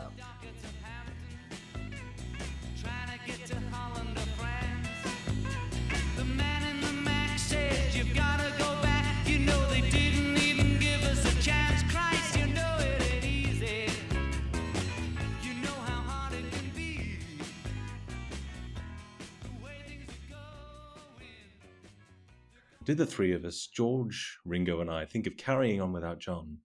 No, I don't think so. No, we were such a unit, such a foursome. We joked about forming a group called the Threetles, but we didn't seriously consider it. It was never anything more than a joke. We did do a few little bits and pieces together before we all went our separate ways. John and I and Yoko did the Ballad of John and Yoko. He enlisted me for that because he knew it was a great way to make a record. We're going round to Abbey Road Studios. Who lives near there? Paul. Who's going to drum on this record? Paul. Who can play bass? Paul. And who'll if I ask him nicely? Paul. He wasn't at all sheepish about asking. He probably said something like, Oh, I've got this song I want to record. Will you come round? And I probably said, Yeah, why not? Okay. Is there anything in that little paragraph that you want to address? I can think of one or two things. I can think of a, a couple of million things that we could talk about. this is the problem with the lyrics. This one write up is all over the place in terms of Paul's perspective. You know, like a page back, he's saying things like, why is this argument going on? Is it because you're afraid of something? Are you afraid of the split up? Are you afraid of my doing something without you? Are you afraid of the consequences of your actions? Like there, Paul's getting real for a second, saying he knows how much John cares and how Mm. deeply tied John is to him and their partnership, you know? And I loved that little bit of honesty. And then two paragraphs later, he acts like John couldn't give a shit whether it's Paul or Ringo that he invites to the studio. You That's know, right. Who like, lives oh, near there? Let's just knock on random houses. exactly I, oh i know this guy named paul whatever his last name is he'll probably do it like like he positions himself as he's just some random person that john knew he could wrangle into getting to the studio don't you find like that's odd Yeah, the the thing that throws me the most about that little paragraph is like again the timeline. John's normally the one who will give a bizarre timeline that seems to go back and forward in time and, and compresses three years into three months and then does the Yeah, yeah, opposite. yeah. But Paul's doing a version of that here where he, he he alludes to the fact that the split seems to be this foregone conclusion before they record the Ballad of John and Yoko, and refers to these little bits and bobs that happened as the Beatles played themselves out.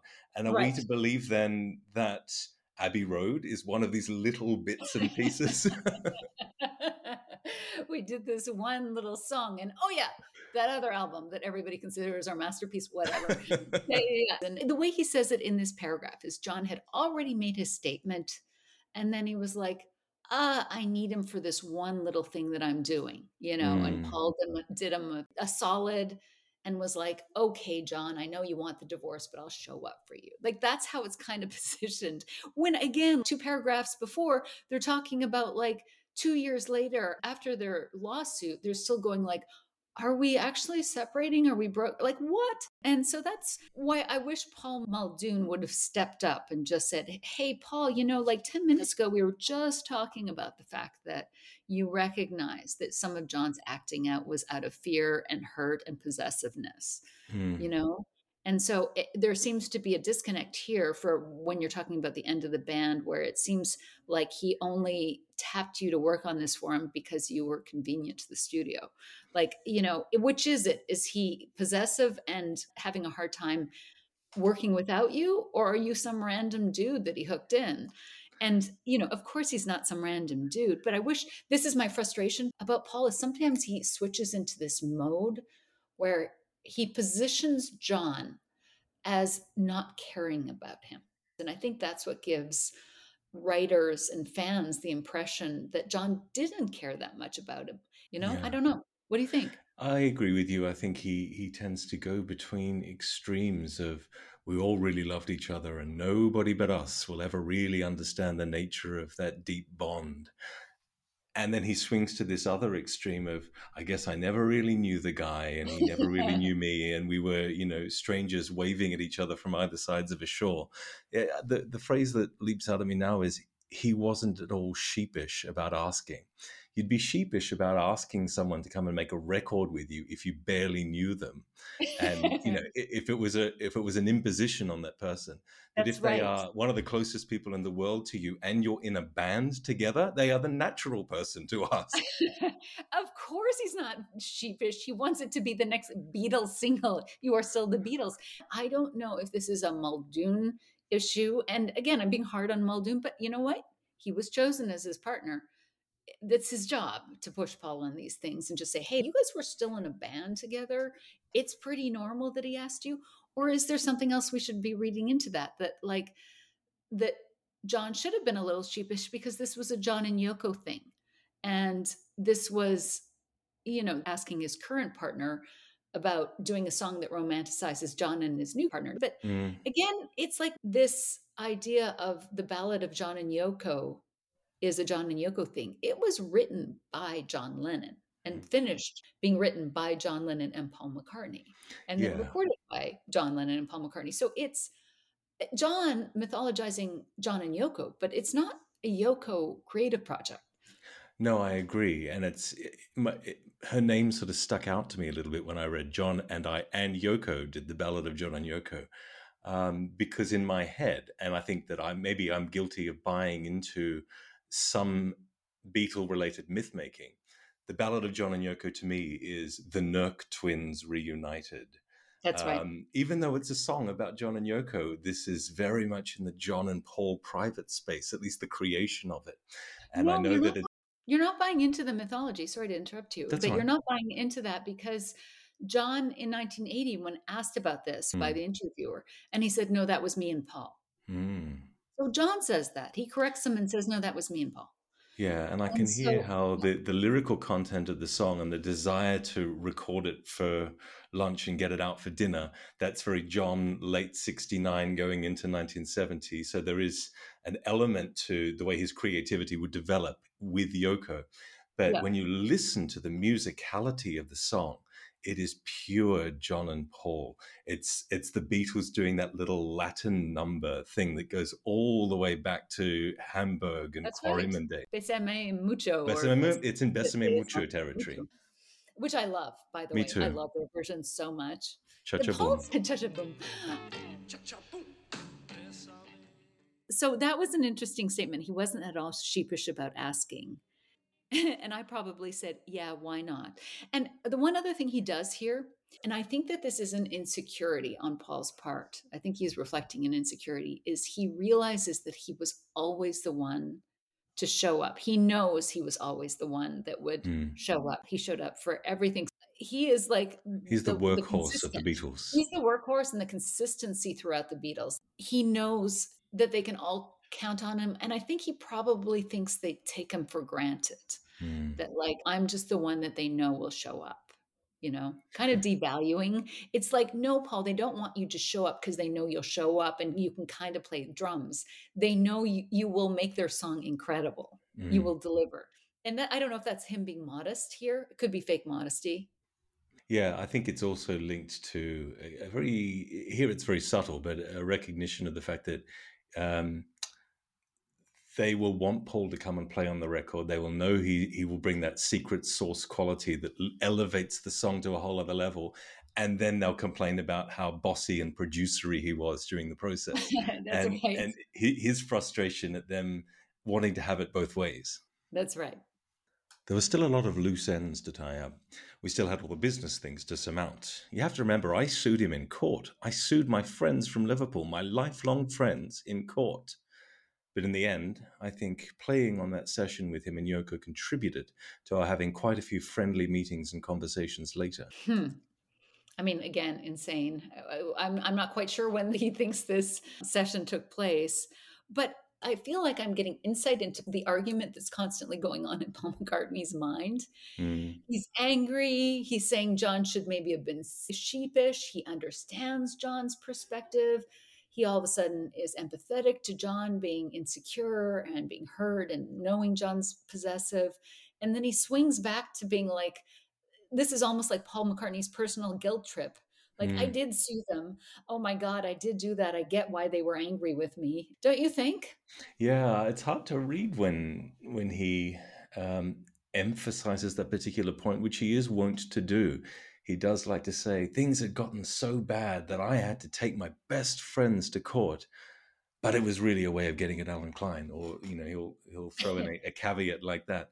But he does once in a while go back to that point, doesn't he?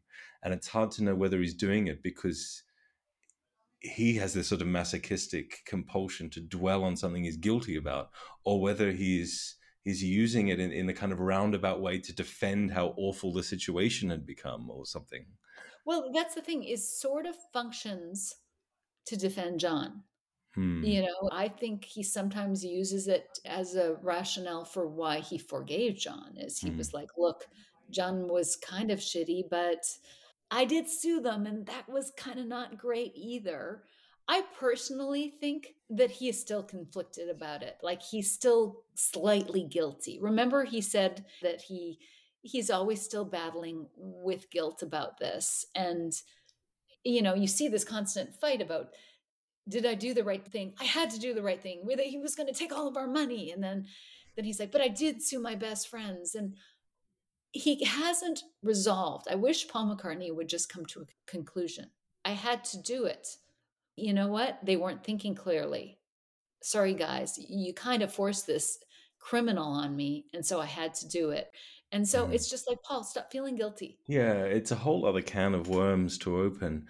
But sometimes the way Paul figures Allen Klein as the demon king or the demented sadistic dentist or the um, I don't know the the grasping acquisitive oily uh, louche salesman who would have run off with all of the Beatles' min- millions as though that was even possible.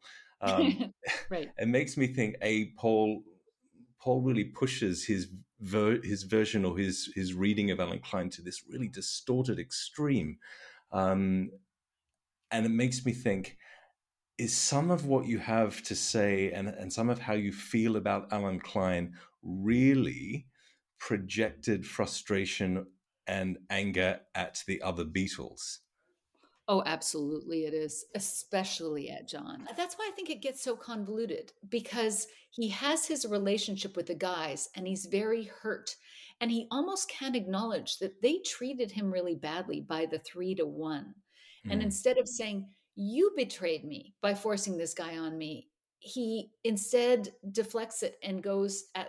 the guy that is actually the criminal and the bad guy. Yeah. But it's like Allen Klein owes him nothing.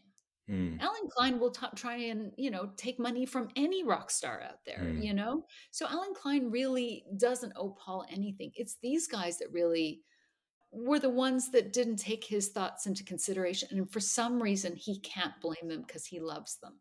Mm. And John died, even if he privately held some frustration at John in the 70s. Once John dies, I think he just gets so mixed up. And you see this with John too. His extreme hatred of the Eastmans is not rational. Like calling them Yeah. animals in this, you know, in, is not rational. They are not animals. They are well-respected lawyers. And that to me is purely a projection of his frustration Mm. of the fact that Paul he thinks betrayed him by Mm. the split. And so I think they're both doing the same thing. But yes, I think you're right. It's all of Paul's emotional baggage gets put onto Klein. Yeah. I think, you know, he- this is all getting conflated, but I think there is something emotional to the idea of Paul has tied this to being the celebration of John and Yoko and the fact that he was willing to support it Mm. was important to John and Yoko later. You know, I, I think fundamentally that that's what he's saying here is that eventually his support of them as a couple was meaningful to them and helped them connect in some ways. Don't you think? Yes, I think so, and and you know, I, I would like to believe that because it it makes me think that the, you know that John and Yoko aren't awful people because you'd have to be a, a, an awful person not to re, not to recognize and appreciate that support. I mean, look at the picture that is associated with this entry in Paul's lyrics book.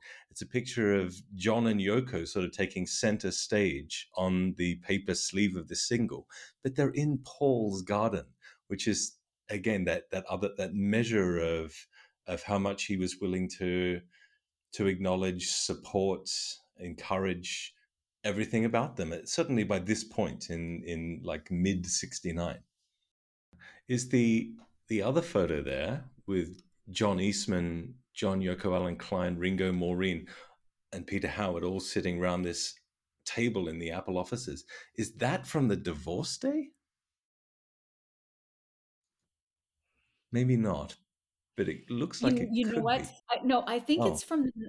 This is kind of pathetic how much I know about this, but in my defense, I did do a number of episodes on September, like on September 1969. Otherwise, I Mm. would not necessarily know what shirt Paul was wearing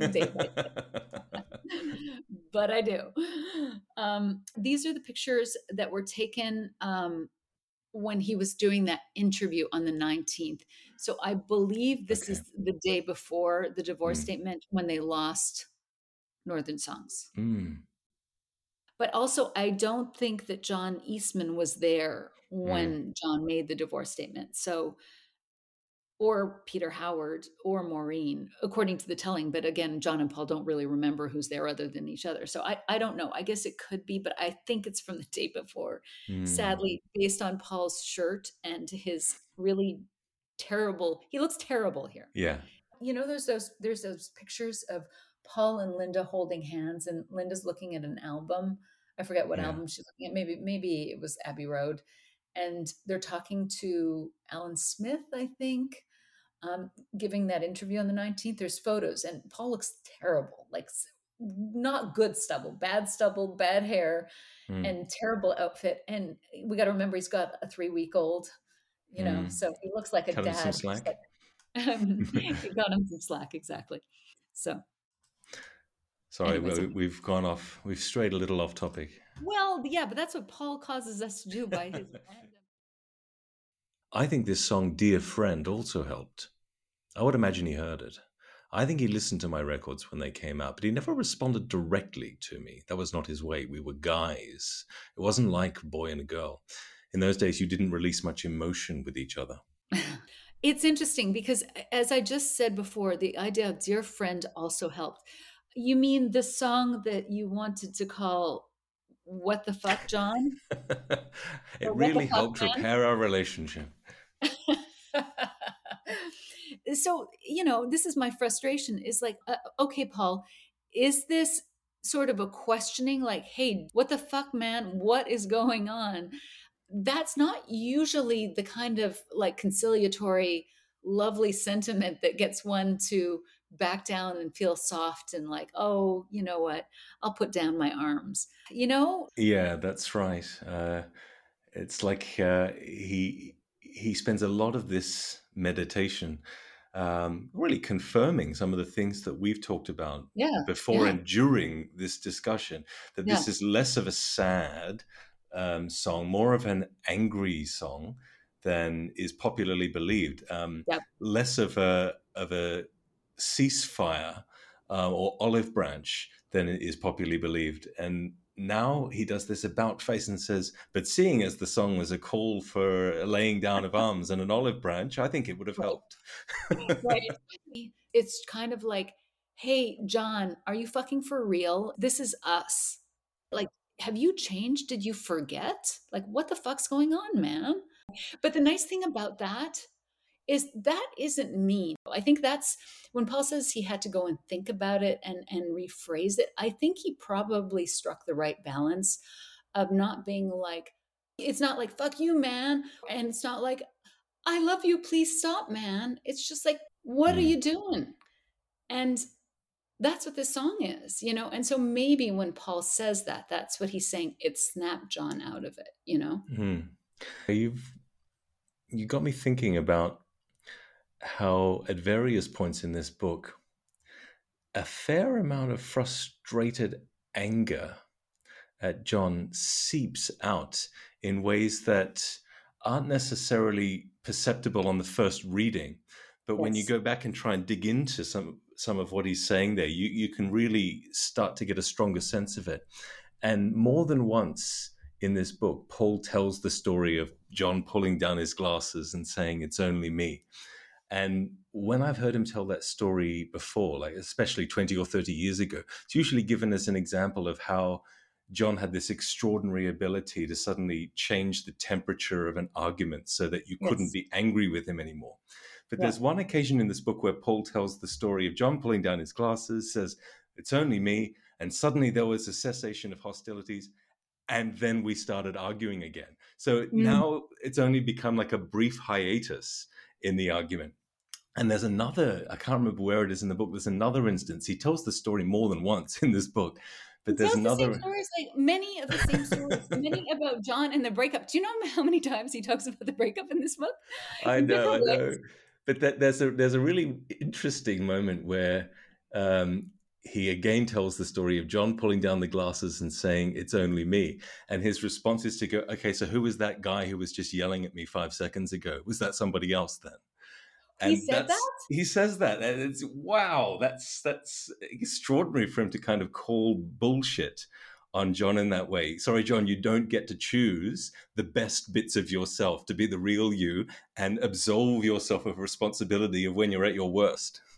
I agree with you. I am shocked. Like when we saw the excerpts, it's largely about Lennon and his love for Lennon. And I'm just like, what book did you guys read? Because this is the most anger I've ever seen Paul share. Hmm. And not only does he have anger, he has empathy for John. He tells that story, I believe, twice. Like in this song that we just talked about, he talks about men leaving him, Hmm. uh, like being a fear. And he talks about that at the beginning, that John talked to him when they were teens about the fact that he thought he was like a jinx to the men in his life, yeah. you know? And so he also understands how vulnerable John is. It's like in some ways he's explaining John saying, look, he did these things, and this is why I, I put up with some of this is he was vulnerable and fragile and i want you to know that and i was angry with him sometimes i think that paul was not a marshmallow with john you know the it's only me and they have a brief second and then they go back to fighting shows that paul was always fighting back Yeah. That's true. That's true. and then he says that was not his way he says we were guys it wasn't like a boy and girl in those days you, you didn't release much emotion with each other but the idea of he he's basically saying we were like a boy and a girl in terms of we were talking emotion to each other but we couldn't Mm. articulate it so so just my personal reading is he's saying like the emotions ran deep Yes. doesn't necessarily mean they were in a romantic relationship just that the emotions ran deep and a man and a woman might have actually expressed some of these emotions to each other and talked it through but he said that even though we had these we couldn't talk it out. And uh, in those days they, you just didn't do that kind of thing. I, I, I suspect that it's difficult for men even nowadays but you know, Sure. especially But yeah, I, I certainly agree that for Paul to say you didn't release much emotion with each other is a roundabout way of saying there was a lot of pent up emotion. that's right we just put it into songs for 10 years you know so great great it filled our songs and uh and then i don't know if you noticed but he also ends up on this conclusion many times can you read the last paragraph Sure. I was very glad of how we got along in those last few years, that I had some really good times with him before he was murdered. Without question, it would have been the worst thing in the world for me. Had he been killed when we still had a bad relationship, I would have thought, oh, I should have, I should have, I should have. It would have been a big guilt trip for me. But luckily, our last meeting was very friendly. We talked about how to bake bread. Yeah i i don't know if you've noticed this but this this is kind of paul's mantra too but we ended on a good note we ended it, Yes. it's all about bread He's trying to one- convince himself uh, more than anyone else, don't you feel? The way he constantly harps on this thing. It was fine. We were really good. We had a great conversation. Everything was hunky dory. It's, yeah, it, it- the, the McCartney doth protest too much, methinks. Well, it's also confusing too because they legit had meetings in 1973 and 74, all of which were apparently very good. So, Mm. this idea that they just had a few friendly conversations is not actually true. They had much more interaction than that. And so, it's kind of like he downplays the actual connection that they did have in the 70s. You know, John was thinking about going to join Paul in New Orleans. But yes, this this kind of like need to resolve it and say we had a fight but it was resolved it's it's like something it's a wound that he needs to be constantly healing i don't know to the public to himself you know yeah, something like about the way he tells that story about the relationship ending on a good note. It kind of imposes a slightly artificial narrative of resolution to the whole thing. Like we had a really difficult, stormy time in the early 70s, but we managed to get it towards this lovely point of closure just before John got killed. And uh, I'm not Paul or John, so maybe they know a lot better than I do, but I at least see their relationship being more complex than that. And yes, as you say, there are certainly really, really good, encouraging, strong, close periods in the early 70s. And, you know, by uh, the other the other side of the coin might be the fuck off Kojak moments. Th- those Yeah. are moments that are quite close to to the end and suggest that it, it wasn't just a bad relationship that was slowly coming good. It was more more more nuanced Volatile. and layered than that. Yes. But volatile in a way that suggests deep emotions. Like Yes, you don't absolutely. those, that kind of volatility with somebody that you just don't really care about.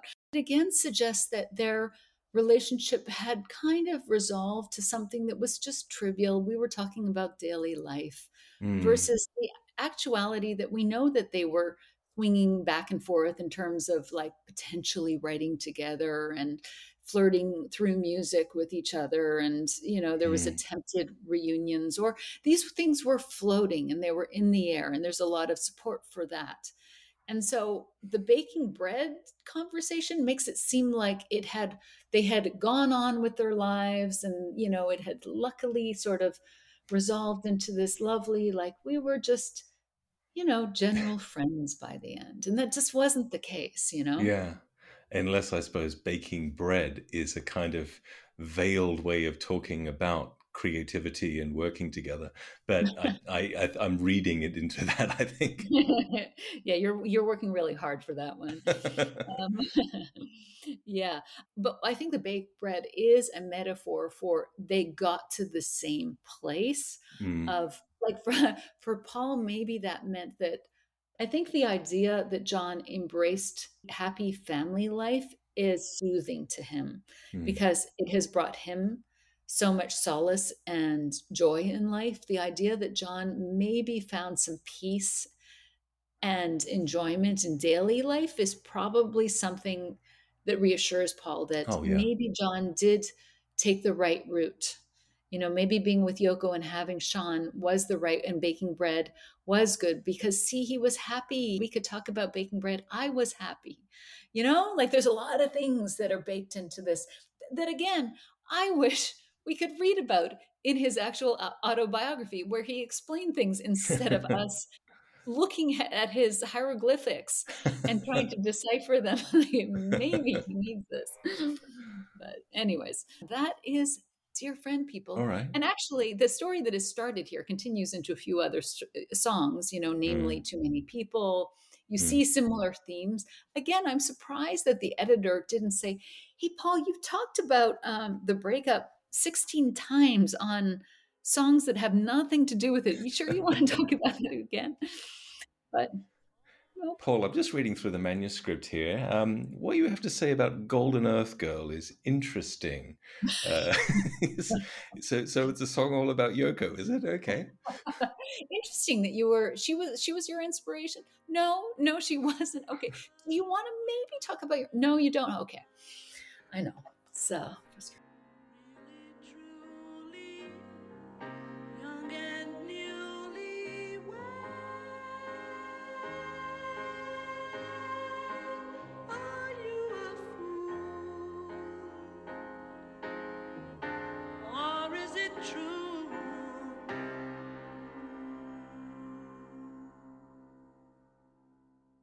And that concludes our episode on Dear Friend.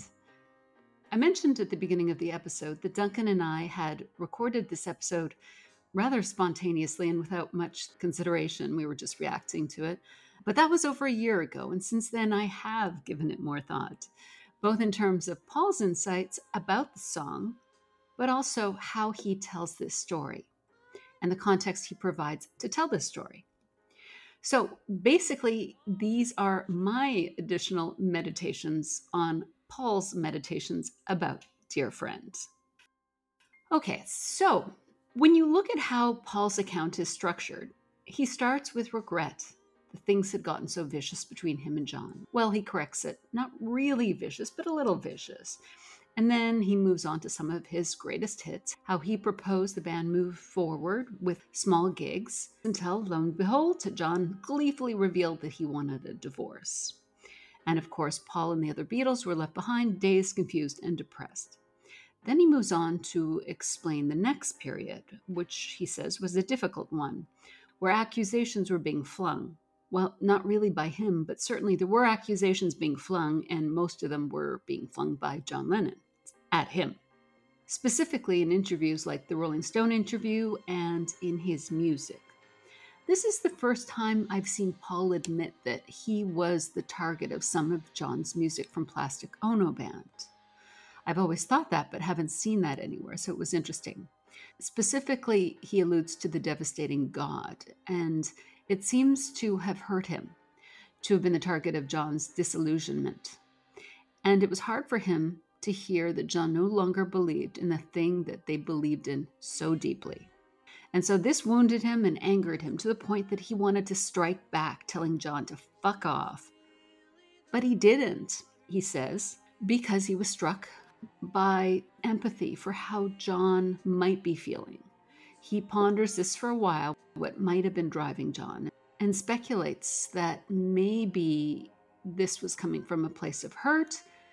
And so he really crafted a song that would reach John. And then he moves on to focus on the partnership between John and Yoko and the hypothesis that his support of them is what led to some form of reconciliation between them or peace between them after the breakup. And I found that trajectory odd. As I mentioned, I find these meditations or commentaries by Paul uh, like little puzzles that you kind of have to put together. And so I thought about this, and I found when I took a step back and looked at the commentary and I thought about the song, I realized that in some ways Paul is asking the same question and telling the same story.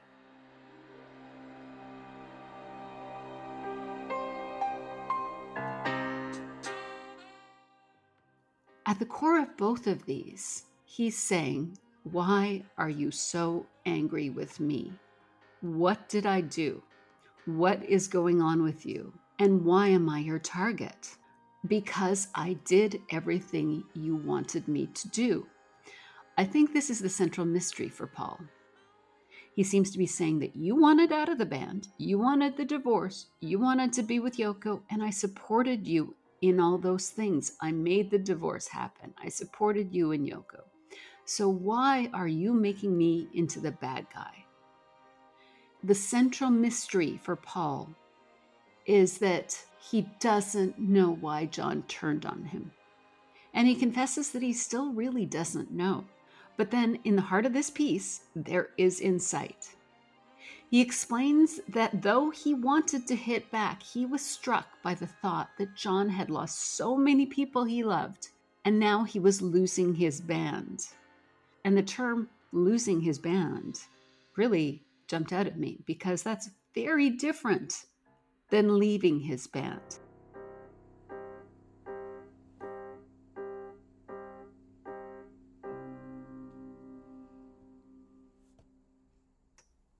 which is the story Paul continually tells.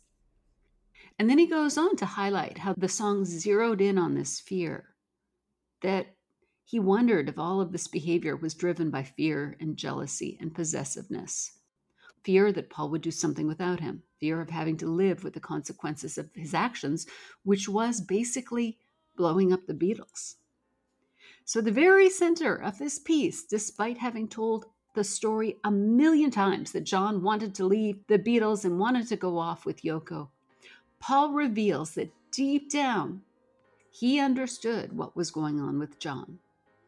That he understood John's fear of abandonment, that he knew that John feared Paul doing things without him, and that he feared losing the thing that he loved, which was the band. And there we go. Paul knew. He explains that because he had an intuitive sense that all of John's vitriol was coming from a place of fear and hurt, he was able to take a step back from an aggressive fighting stance and figure out how to reach John. He wasn't quite ready to be nice or to concede or be conciliatory or apologize.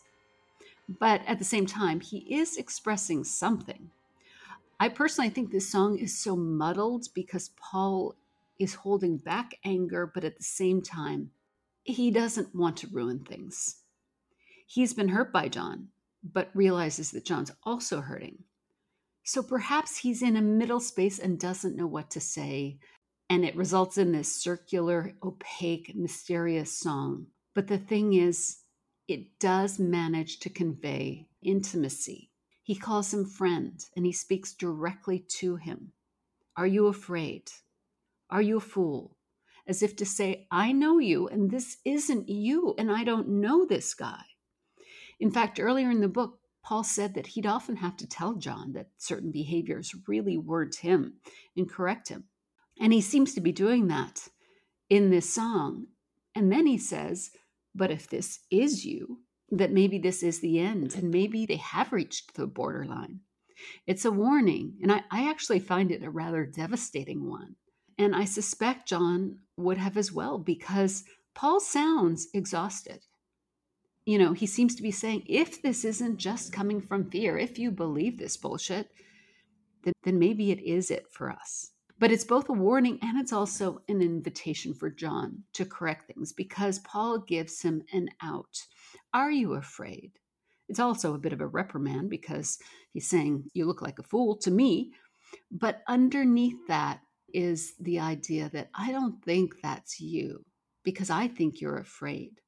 It's also an invitation for John to reassure Paul. I think Paul desperately needs to be reassured from John that I'm reacting because I'm upset.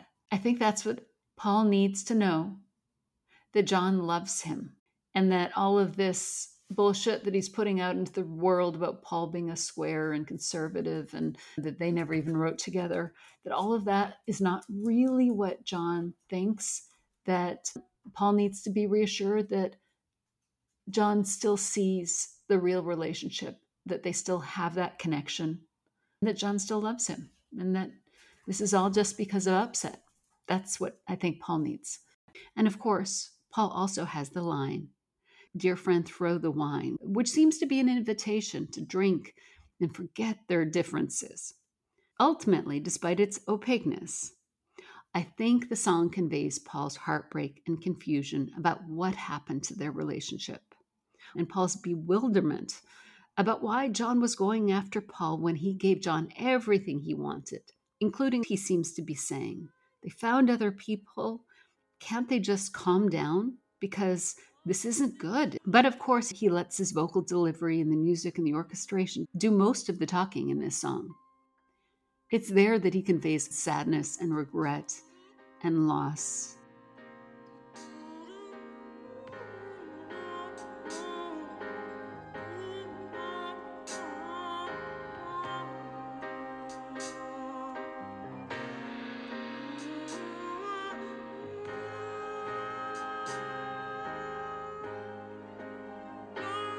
Actually, when I was editing this, I thought, Am I going crazy, or is this sounding like some of John's demos later in the 70s? And then I thought, well, actually, this is starting to remind me of How Do You Sleep?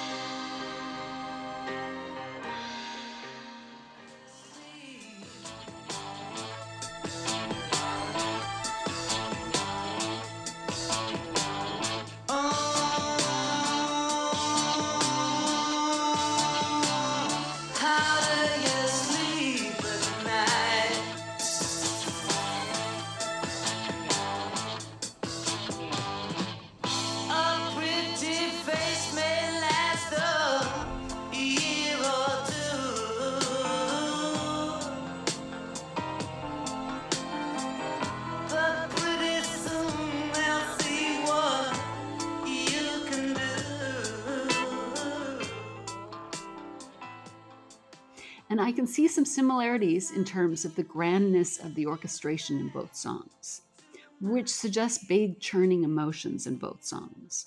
Perhaps Paul was a little more controlled about what he put out publicly. And he also had the strength to consider how to reach John with a message that conveyed anger and disappointment, but didn't make John defensive. Though I do think this song is, in some ways, just as devastating interpersonally, just not publicly. In some ways, these reflect their personalities. John is almost pathologically needy, and Paul is pathologically unable to communicate clearly. Paul has to put up with John's antics and attacks, while John has to try to trigger some kind of emotional reaction from McCartney. And then he has to decipher what McCartney's reaction is and what his feelings may be. As an aside, I don't know how the public ever bought into this idea that John was happy to be rid of the Beatles. God is a staggeringly brilliant piece of work, but John sounds like a child rocking to soothe himself. And How Do You Sleep is a total meltdown. But I guess Paul even tells the story in the way that doesn't convey John's hurt, except in this little middle section, which I think is so important. He starts and ends the piece with the sense that John was happy to leave and happy to be off with Yoko. But it's too late because he already revealed in the middle of this piece that he knows how much he meant to John. Deep down, he knows how much John is always responding to him. I just wish he would admit that more often. I feel like, and this is pure speculation, but I feel like if Lennon were to read this passage, he would be like, See, I knew you knew what I wanted, how I was feeling. It's like McCartney talking about the fact that Lennon wants to communicate in this elevated form through telepathy. He alludes to this in Get Back, and then he says, But we don't have that. Well, that's that's that's the trouble, you see, because that's it. It's like with with our heightened awareness, the answer is not to say anything, isn't it? But it isn't, because I mean we screw each other up totally when we don't do that, because we're not ready for your heightened vows of silence. We're really not ready. We don't know what the fuck each other's talking about. And, uh, you know, we all just sort of get. But in some ways, Paul is showing that he does understand John. And I think John believed that McCartney understood him and so should have been reacting. I think part of Lennon's great hurt afterwards was that McCartney never acknowledged how much he had hurt him. And I think he was devastated that McCartney did not stop him from leaving. It's like Paul was supposed to know that he does these things. Paul was supposed to stop him so that he didn't have to deal with the consequences of his actions. You know, Paul was supposed to know that he was acting out. And if Paul couldn't figure that out, that maybe certain things like the postcards to McCartney at Christmas 1969 saying, We love you and see you soon, and the messages in Instant Karma would make it clear to Paul that there was an opening. But Paul didn't react and he walked away, which is why I think John was so devastated afterwards. That yes, he said something, but they had had a long relationship and Paul was supposed to know. And yet he didn't react in the right way, which probably led John to conclude that this was really what Paul wanted. I mean, again, I'm totally speculating here, but I'm putting together some of the story that they have told in different ways. And the problem is sometimes this story leaks out and then they go back to the traditional one. But this story here, that Paul understood John, that when he acts out, it's really coming from a place of fear, and that John was so hurt because he thought McCartney was supposed to understand him, is basically the story of the breakup is the premise of the breakup series. That all of John's acting out throughout 68 and 69 came from a desire to have proof that Paul cared and to make him pay attention and reassure John that he wasn't going anywhere. I mean, despite the fact that Paul is very focused on John, you know, if you look at Paul and Get Back, it's like he has everything he doesn't seem to want to leave. But for an insecure male looking at another one, Paul's coming in with mega hits looks insanely good, seems to have all kinds of songs flowing through him. John may have been frightened that Paul was one day going to wake up and think, I don't need this band. And of course, he did need the band. You can see how much he loves the band. But, you know, John, in a muddled state, might not have been able to read that. And in fact, was putting out that he was going to leave, that maybe he didn't need the band. But again, I think these guys sat in their insecurity and and couldn't read each other that well at that time. In fact, in the song Jealous Guy, which may be about Paul, Paul has said that John told him it was about him. But if it's not, it at least explains John's typical behavior. In the song, he says, I was feeling insecure. You might not love me anymore. I was shivering inside. I'm just a jealous guy.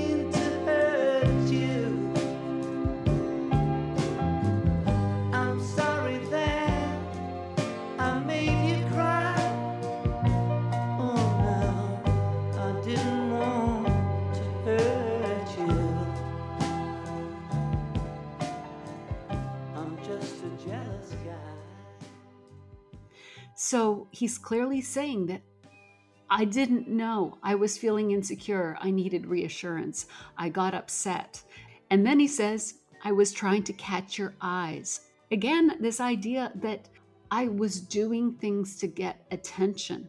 And then again, he apologizes, saying, I didn't mean to hurt you. And it's interesting that Paul writes this song saying, Hey, is all this coming from fear? At the very time that John is putting out a song that explains this. I find that really fascinating because their partnership was a dance. And I think the way that it has been portrayed is so misconstrued, partly because what they have chosen to put out publicly. John puts out How Do You Sleep and admits it's for Paul, whereas he does not admit Jealous Guy is for Paul except potentially privately. Whereas Dear Friend comes out and Paul does admit that's for John. Whereas for a long time he denied that Too Many People was also for John. And then even the way Paul tells this story, you know, that John wanted to leave, instead of admitting that he's the one that made it final, and then also admitting that all three other guys came back and said they wanted to form at different times in the 70s, but I said no. I mean, I'm not blaming Paul here, but he plays a role and John is reacting to things that Paul did. So the way that their relationship is viewed, I think, has become very lopsided. I think there's this perception that they have an asymmetrical relationship where John acts out and he was messed up and self centered, but deep down, he really loved Paul and needed Paul, while Paul was always supporting and loving towards John, who he revered. And honestly, I just do not think that this is the case. I mean, there's elements to Paul being more stable, which is true, and John was more damaged because of their upbringings, but Paul is also slightly damaged from losing his mother early. So it's not like it's therapist and patient here. I mean, these are guys that had an incredible energy and attraction to each other, creatively, mentally. I think it was so equal because they both needed each other. And it was volatile because they cared so much. I mean, there was a crackling dynamism between them because they turned each other on creatively at such a level in a way that really nobody else could. If you look at how they react to each other, even in Get Back, when their relationship was at a low, you know, you can see how much they entertain each other. and inspire ideas. You know, John was magnetic and moody, but Paul was charismatic and seductive and mercurial as well. They were competitive because they wanted to impress each other. They were trying to outdo each other to impress each other. You know, they were brilliant and they wanted to make each other laugh. Most of the time, it seemed like they had a ball with each other, but they also played games and people got between them. And there was so much riding on them that things spiraled. And again, John had this extra neediness, but McCartney wasn't the ideal foil for this because McCartney is also an artist and fucked up from losing his mother and not able to express himself. So things spiral between them. But the point is fundamentally, I don't think that either of them could get the other under their thumb, which made it extremely frustrating. Neither of them could pin the other down, but it also made it so exciting. And so their connection never really died. It just sort of turned from a loving, fun connection to one that was hurtful, but the energy was still there. But with this song, Paul is saying he's had enough, that that energy could dissipate. And I think that would be frightening. And even Paul in this song is saying he doesn't want to go there because ultimately he doesn't want to be done with John, but he doesn't understand why John turned on him. And yet he also, in this piece, explains that he does understand. And I wish that Paul Muldoon would have just reflected it back to him. That, Paul, you have the answer. But, anyways, ultimately, he doesn't want to be done with John. He misses John. But, you know, the same can be said for John at this time. Dear Friend was recorded in August 1971 and released in December 1971. Meanwhile, the album Imagine came out in October, and it contained the song How Do You Sleep? But of course, it also contained the song Jealous Guy, another deeply emotional song that explained John's actions. You know, it's almost as if John had to say, I'm really angry with you. And then he says, But this is why I did what I did. But also, a couple of days after the, the vicious How Do You Sleep came out, John said in a press conference that he had moved beyond his issues with Paul, that now it was all good, that Paul was the closest person to him other than Yoko and had always been. What do you think of Paul? John? I've changed, you know, he's still uh, the closest friend I ever had except for Yoko, so I mean, I'm still close to him, whatever goes on. And then the following day, which is his birthday, he leads a group to sing some of Paul's songs from Ram. And then the day after that, he talks to reporter Ray Connolly and sends him back to London with a message for Paul that John wanted to talk. And the interesting thing is, all of these actions from John happened before Dear Friend came out. So you see, both men were tired of fighting, yet they couldn't get out of this spiral. Even after John did all this, their fighting in the press continued. But then, for some reason, things calmed down at the end of the year at the end of 1971 in December, John and Paul meet with their wives, and then they meet again at the beginning of 1972. So, whatever it was, maybe it was Dear Friend that eventually got through. Maybe John realized that he was at the risk of losing his friendship. Maybe Paul had time to think about how do you sleep and process how do you sleep as well as jealous guy. I don't know. Maybe they just realized that between all of these songs, they still really cared. All of that emotional, of that fighting.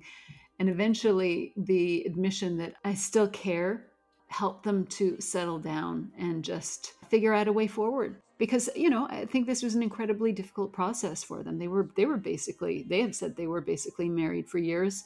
And then then they both married women, which even the Rutles spoofed because it's so obvious that they were kind of married to each other. So, you know, they needed space to probably figure out who they w- were without the other, probably a good thing. And they needed space to really develop their relationship with their wives, which was also a really necessary thing. So this process was not necessarily a bad one. I just think it was incredibly hard for them. They were so dependent on each other. And these were the growing pains. And then eventually, I think they just realized that I don't think we can be done because even though we found partners, I still need you. That's what I think, anyways. Um, and that's not to say that they didn't also need their wives, because I think they also did. But clearly, they were tired of fighting, and something, some combination of all of this helped. Because this was the turning point, the inflection point where Lennon and McCartney went from fighting each other to rebuilding their relationship. And so I don't know if Paul's public support for Yoko, as he suggested, was actually the trigger for them to start repairing their relationship, or if it was really these messages to each other. Paul talks about the fact that John never specifically responded to his songs, but I doubt that Paul did either. And so maybe it was just better that this is how they speak. Anyways, makes this song quite important. And I'm personally glad that I spent so much time working through it because it never sat well that it was a sweet song, and it never sat well that it was a fully angry song. But I think it is an important part of the story in the relationship trajectory of Lennon McCartney.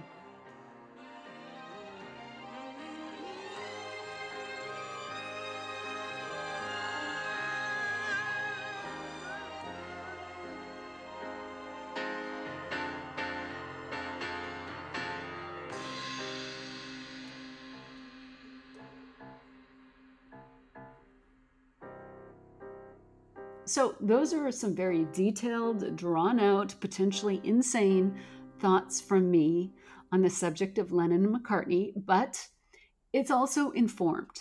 I have spent a lot of time studying their relationship, and that's my best guess of what is going on here. Anyways, I want to thank you all for listening. That really was the last episode of the season. In the interim, between putting out new episodes for season three, I will be rerunning some of my other episodes, episodes that I think are important or interesting. And I'm hoping for those of you that have heard them once that you might consider re listening because they are jam packed with information that you might have missed the first time. And for those of you who haven't listened to anything but this, um, you might find some new and interesting information that builds on some of the themes that I talked about in this episode. I want to uh, thank everyone that contributed to the podcast, and there are many people. I've had great guests. Duncan was a fantastic partner in some of these really crucial episodes. I want to uh, thank my researcher, Hallie Ryan, who has kept the conversation going. And uh, thank you, everyone, for listening. Please check out the podcast's YouTube channel and TikTok channel, which are just being started. And I will do more of these little meditations on various subjects.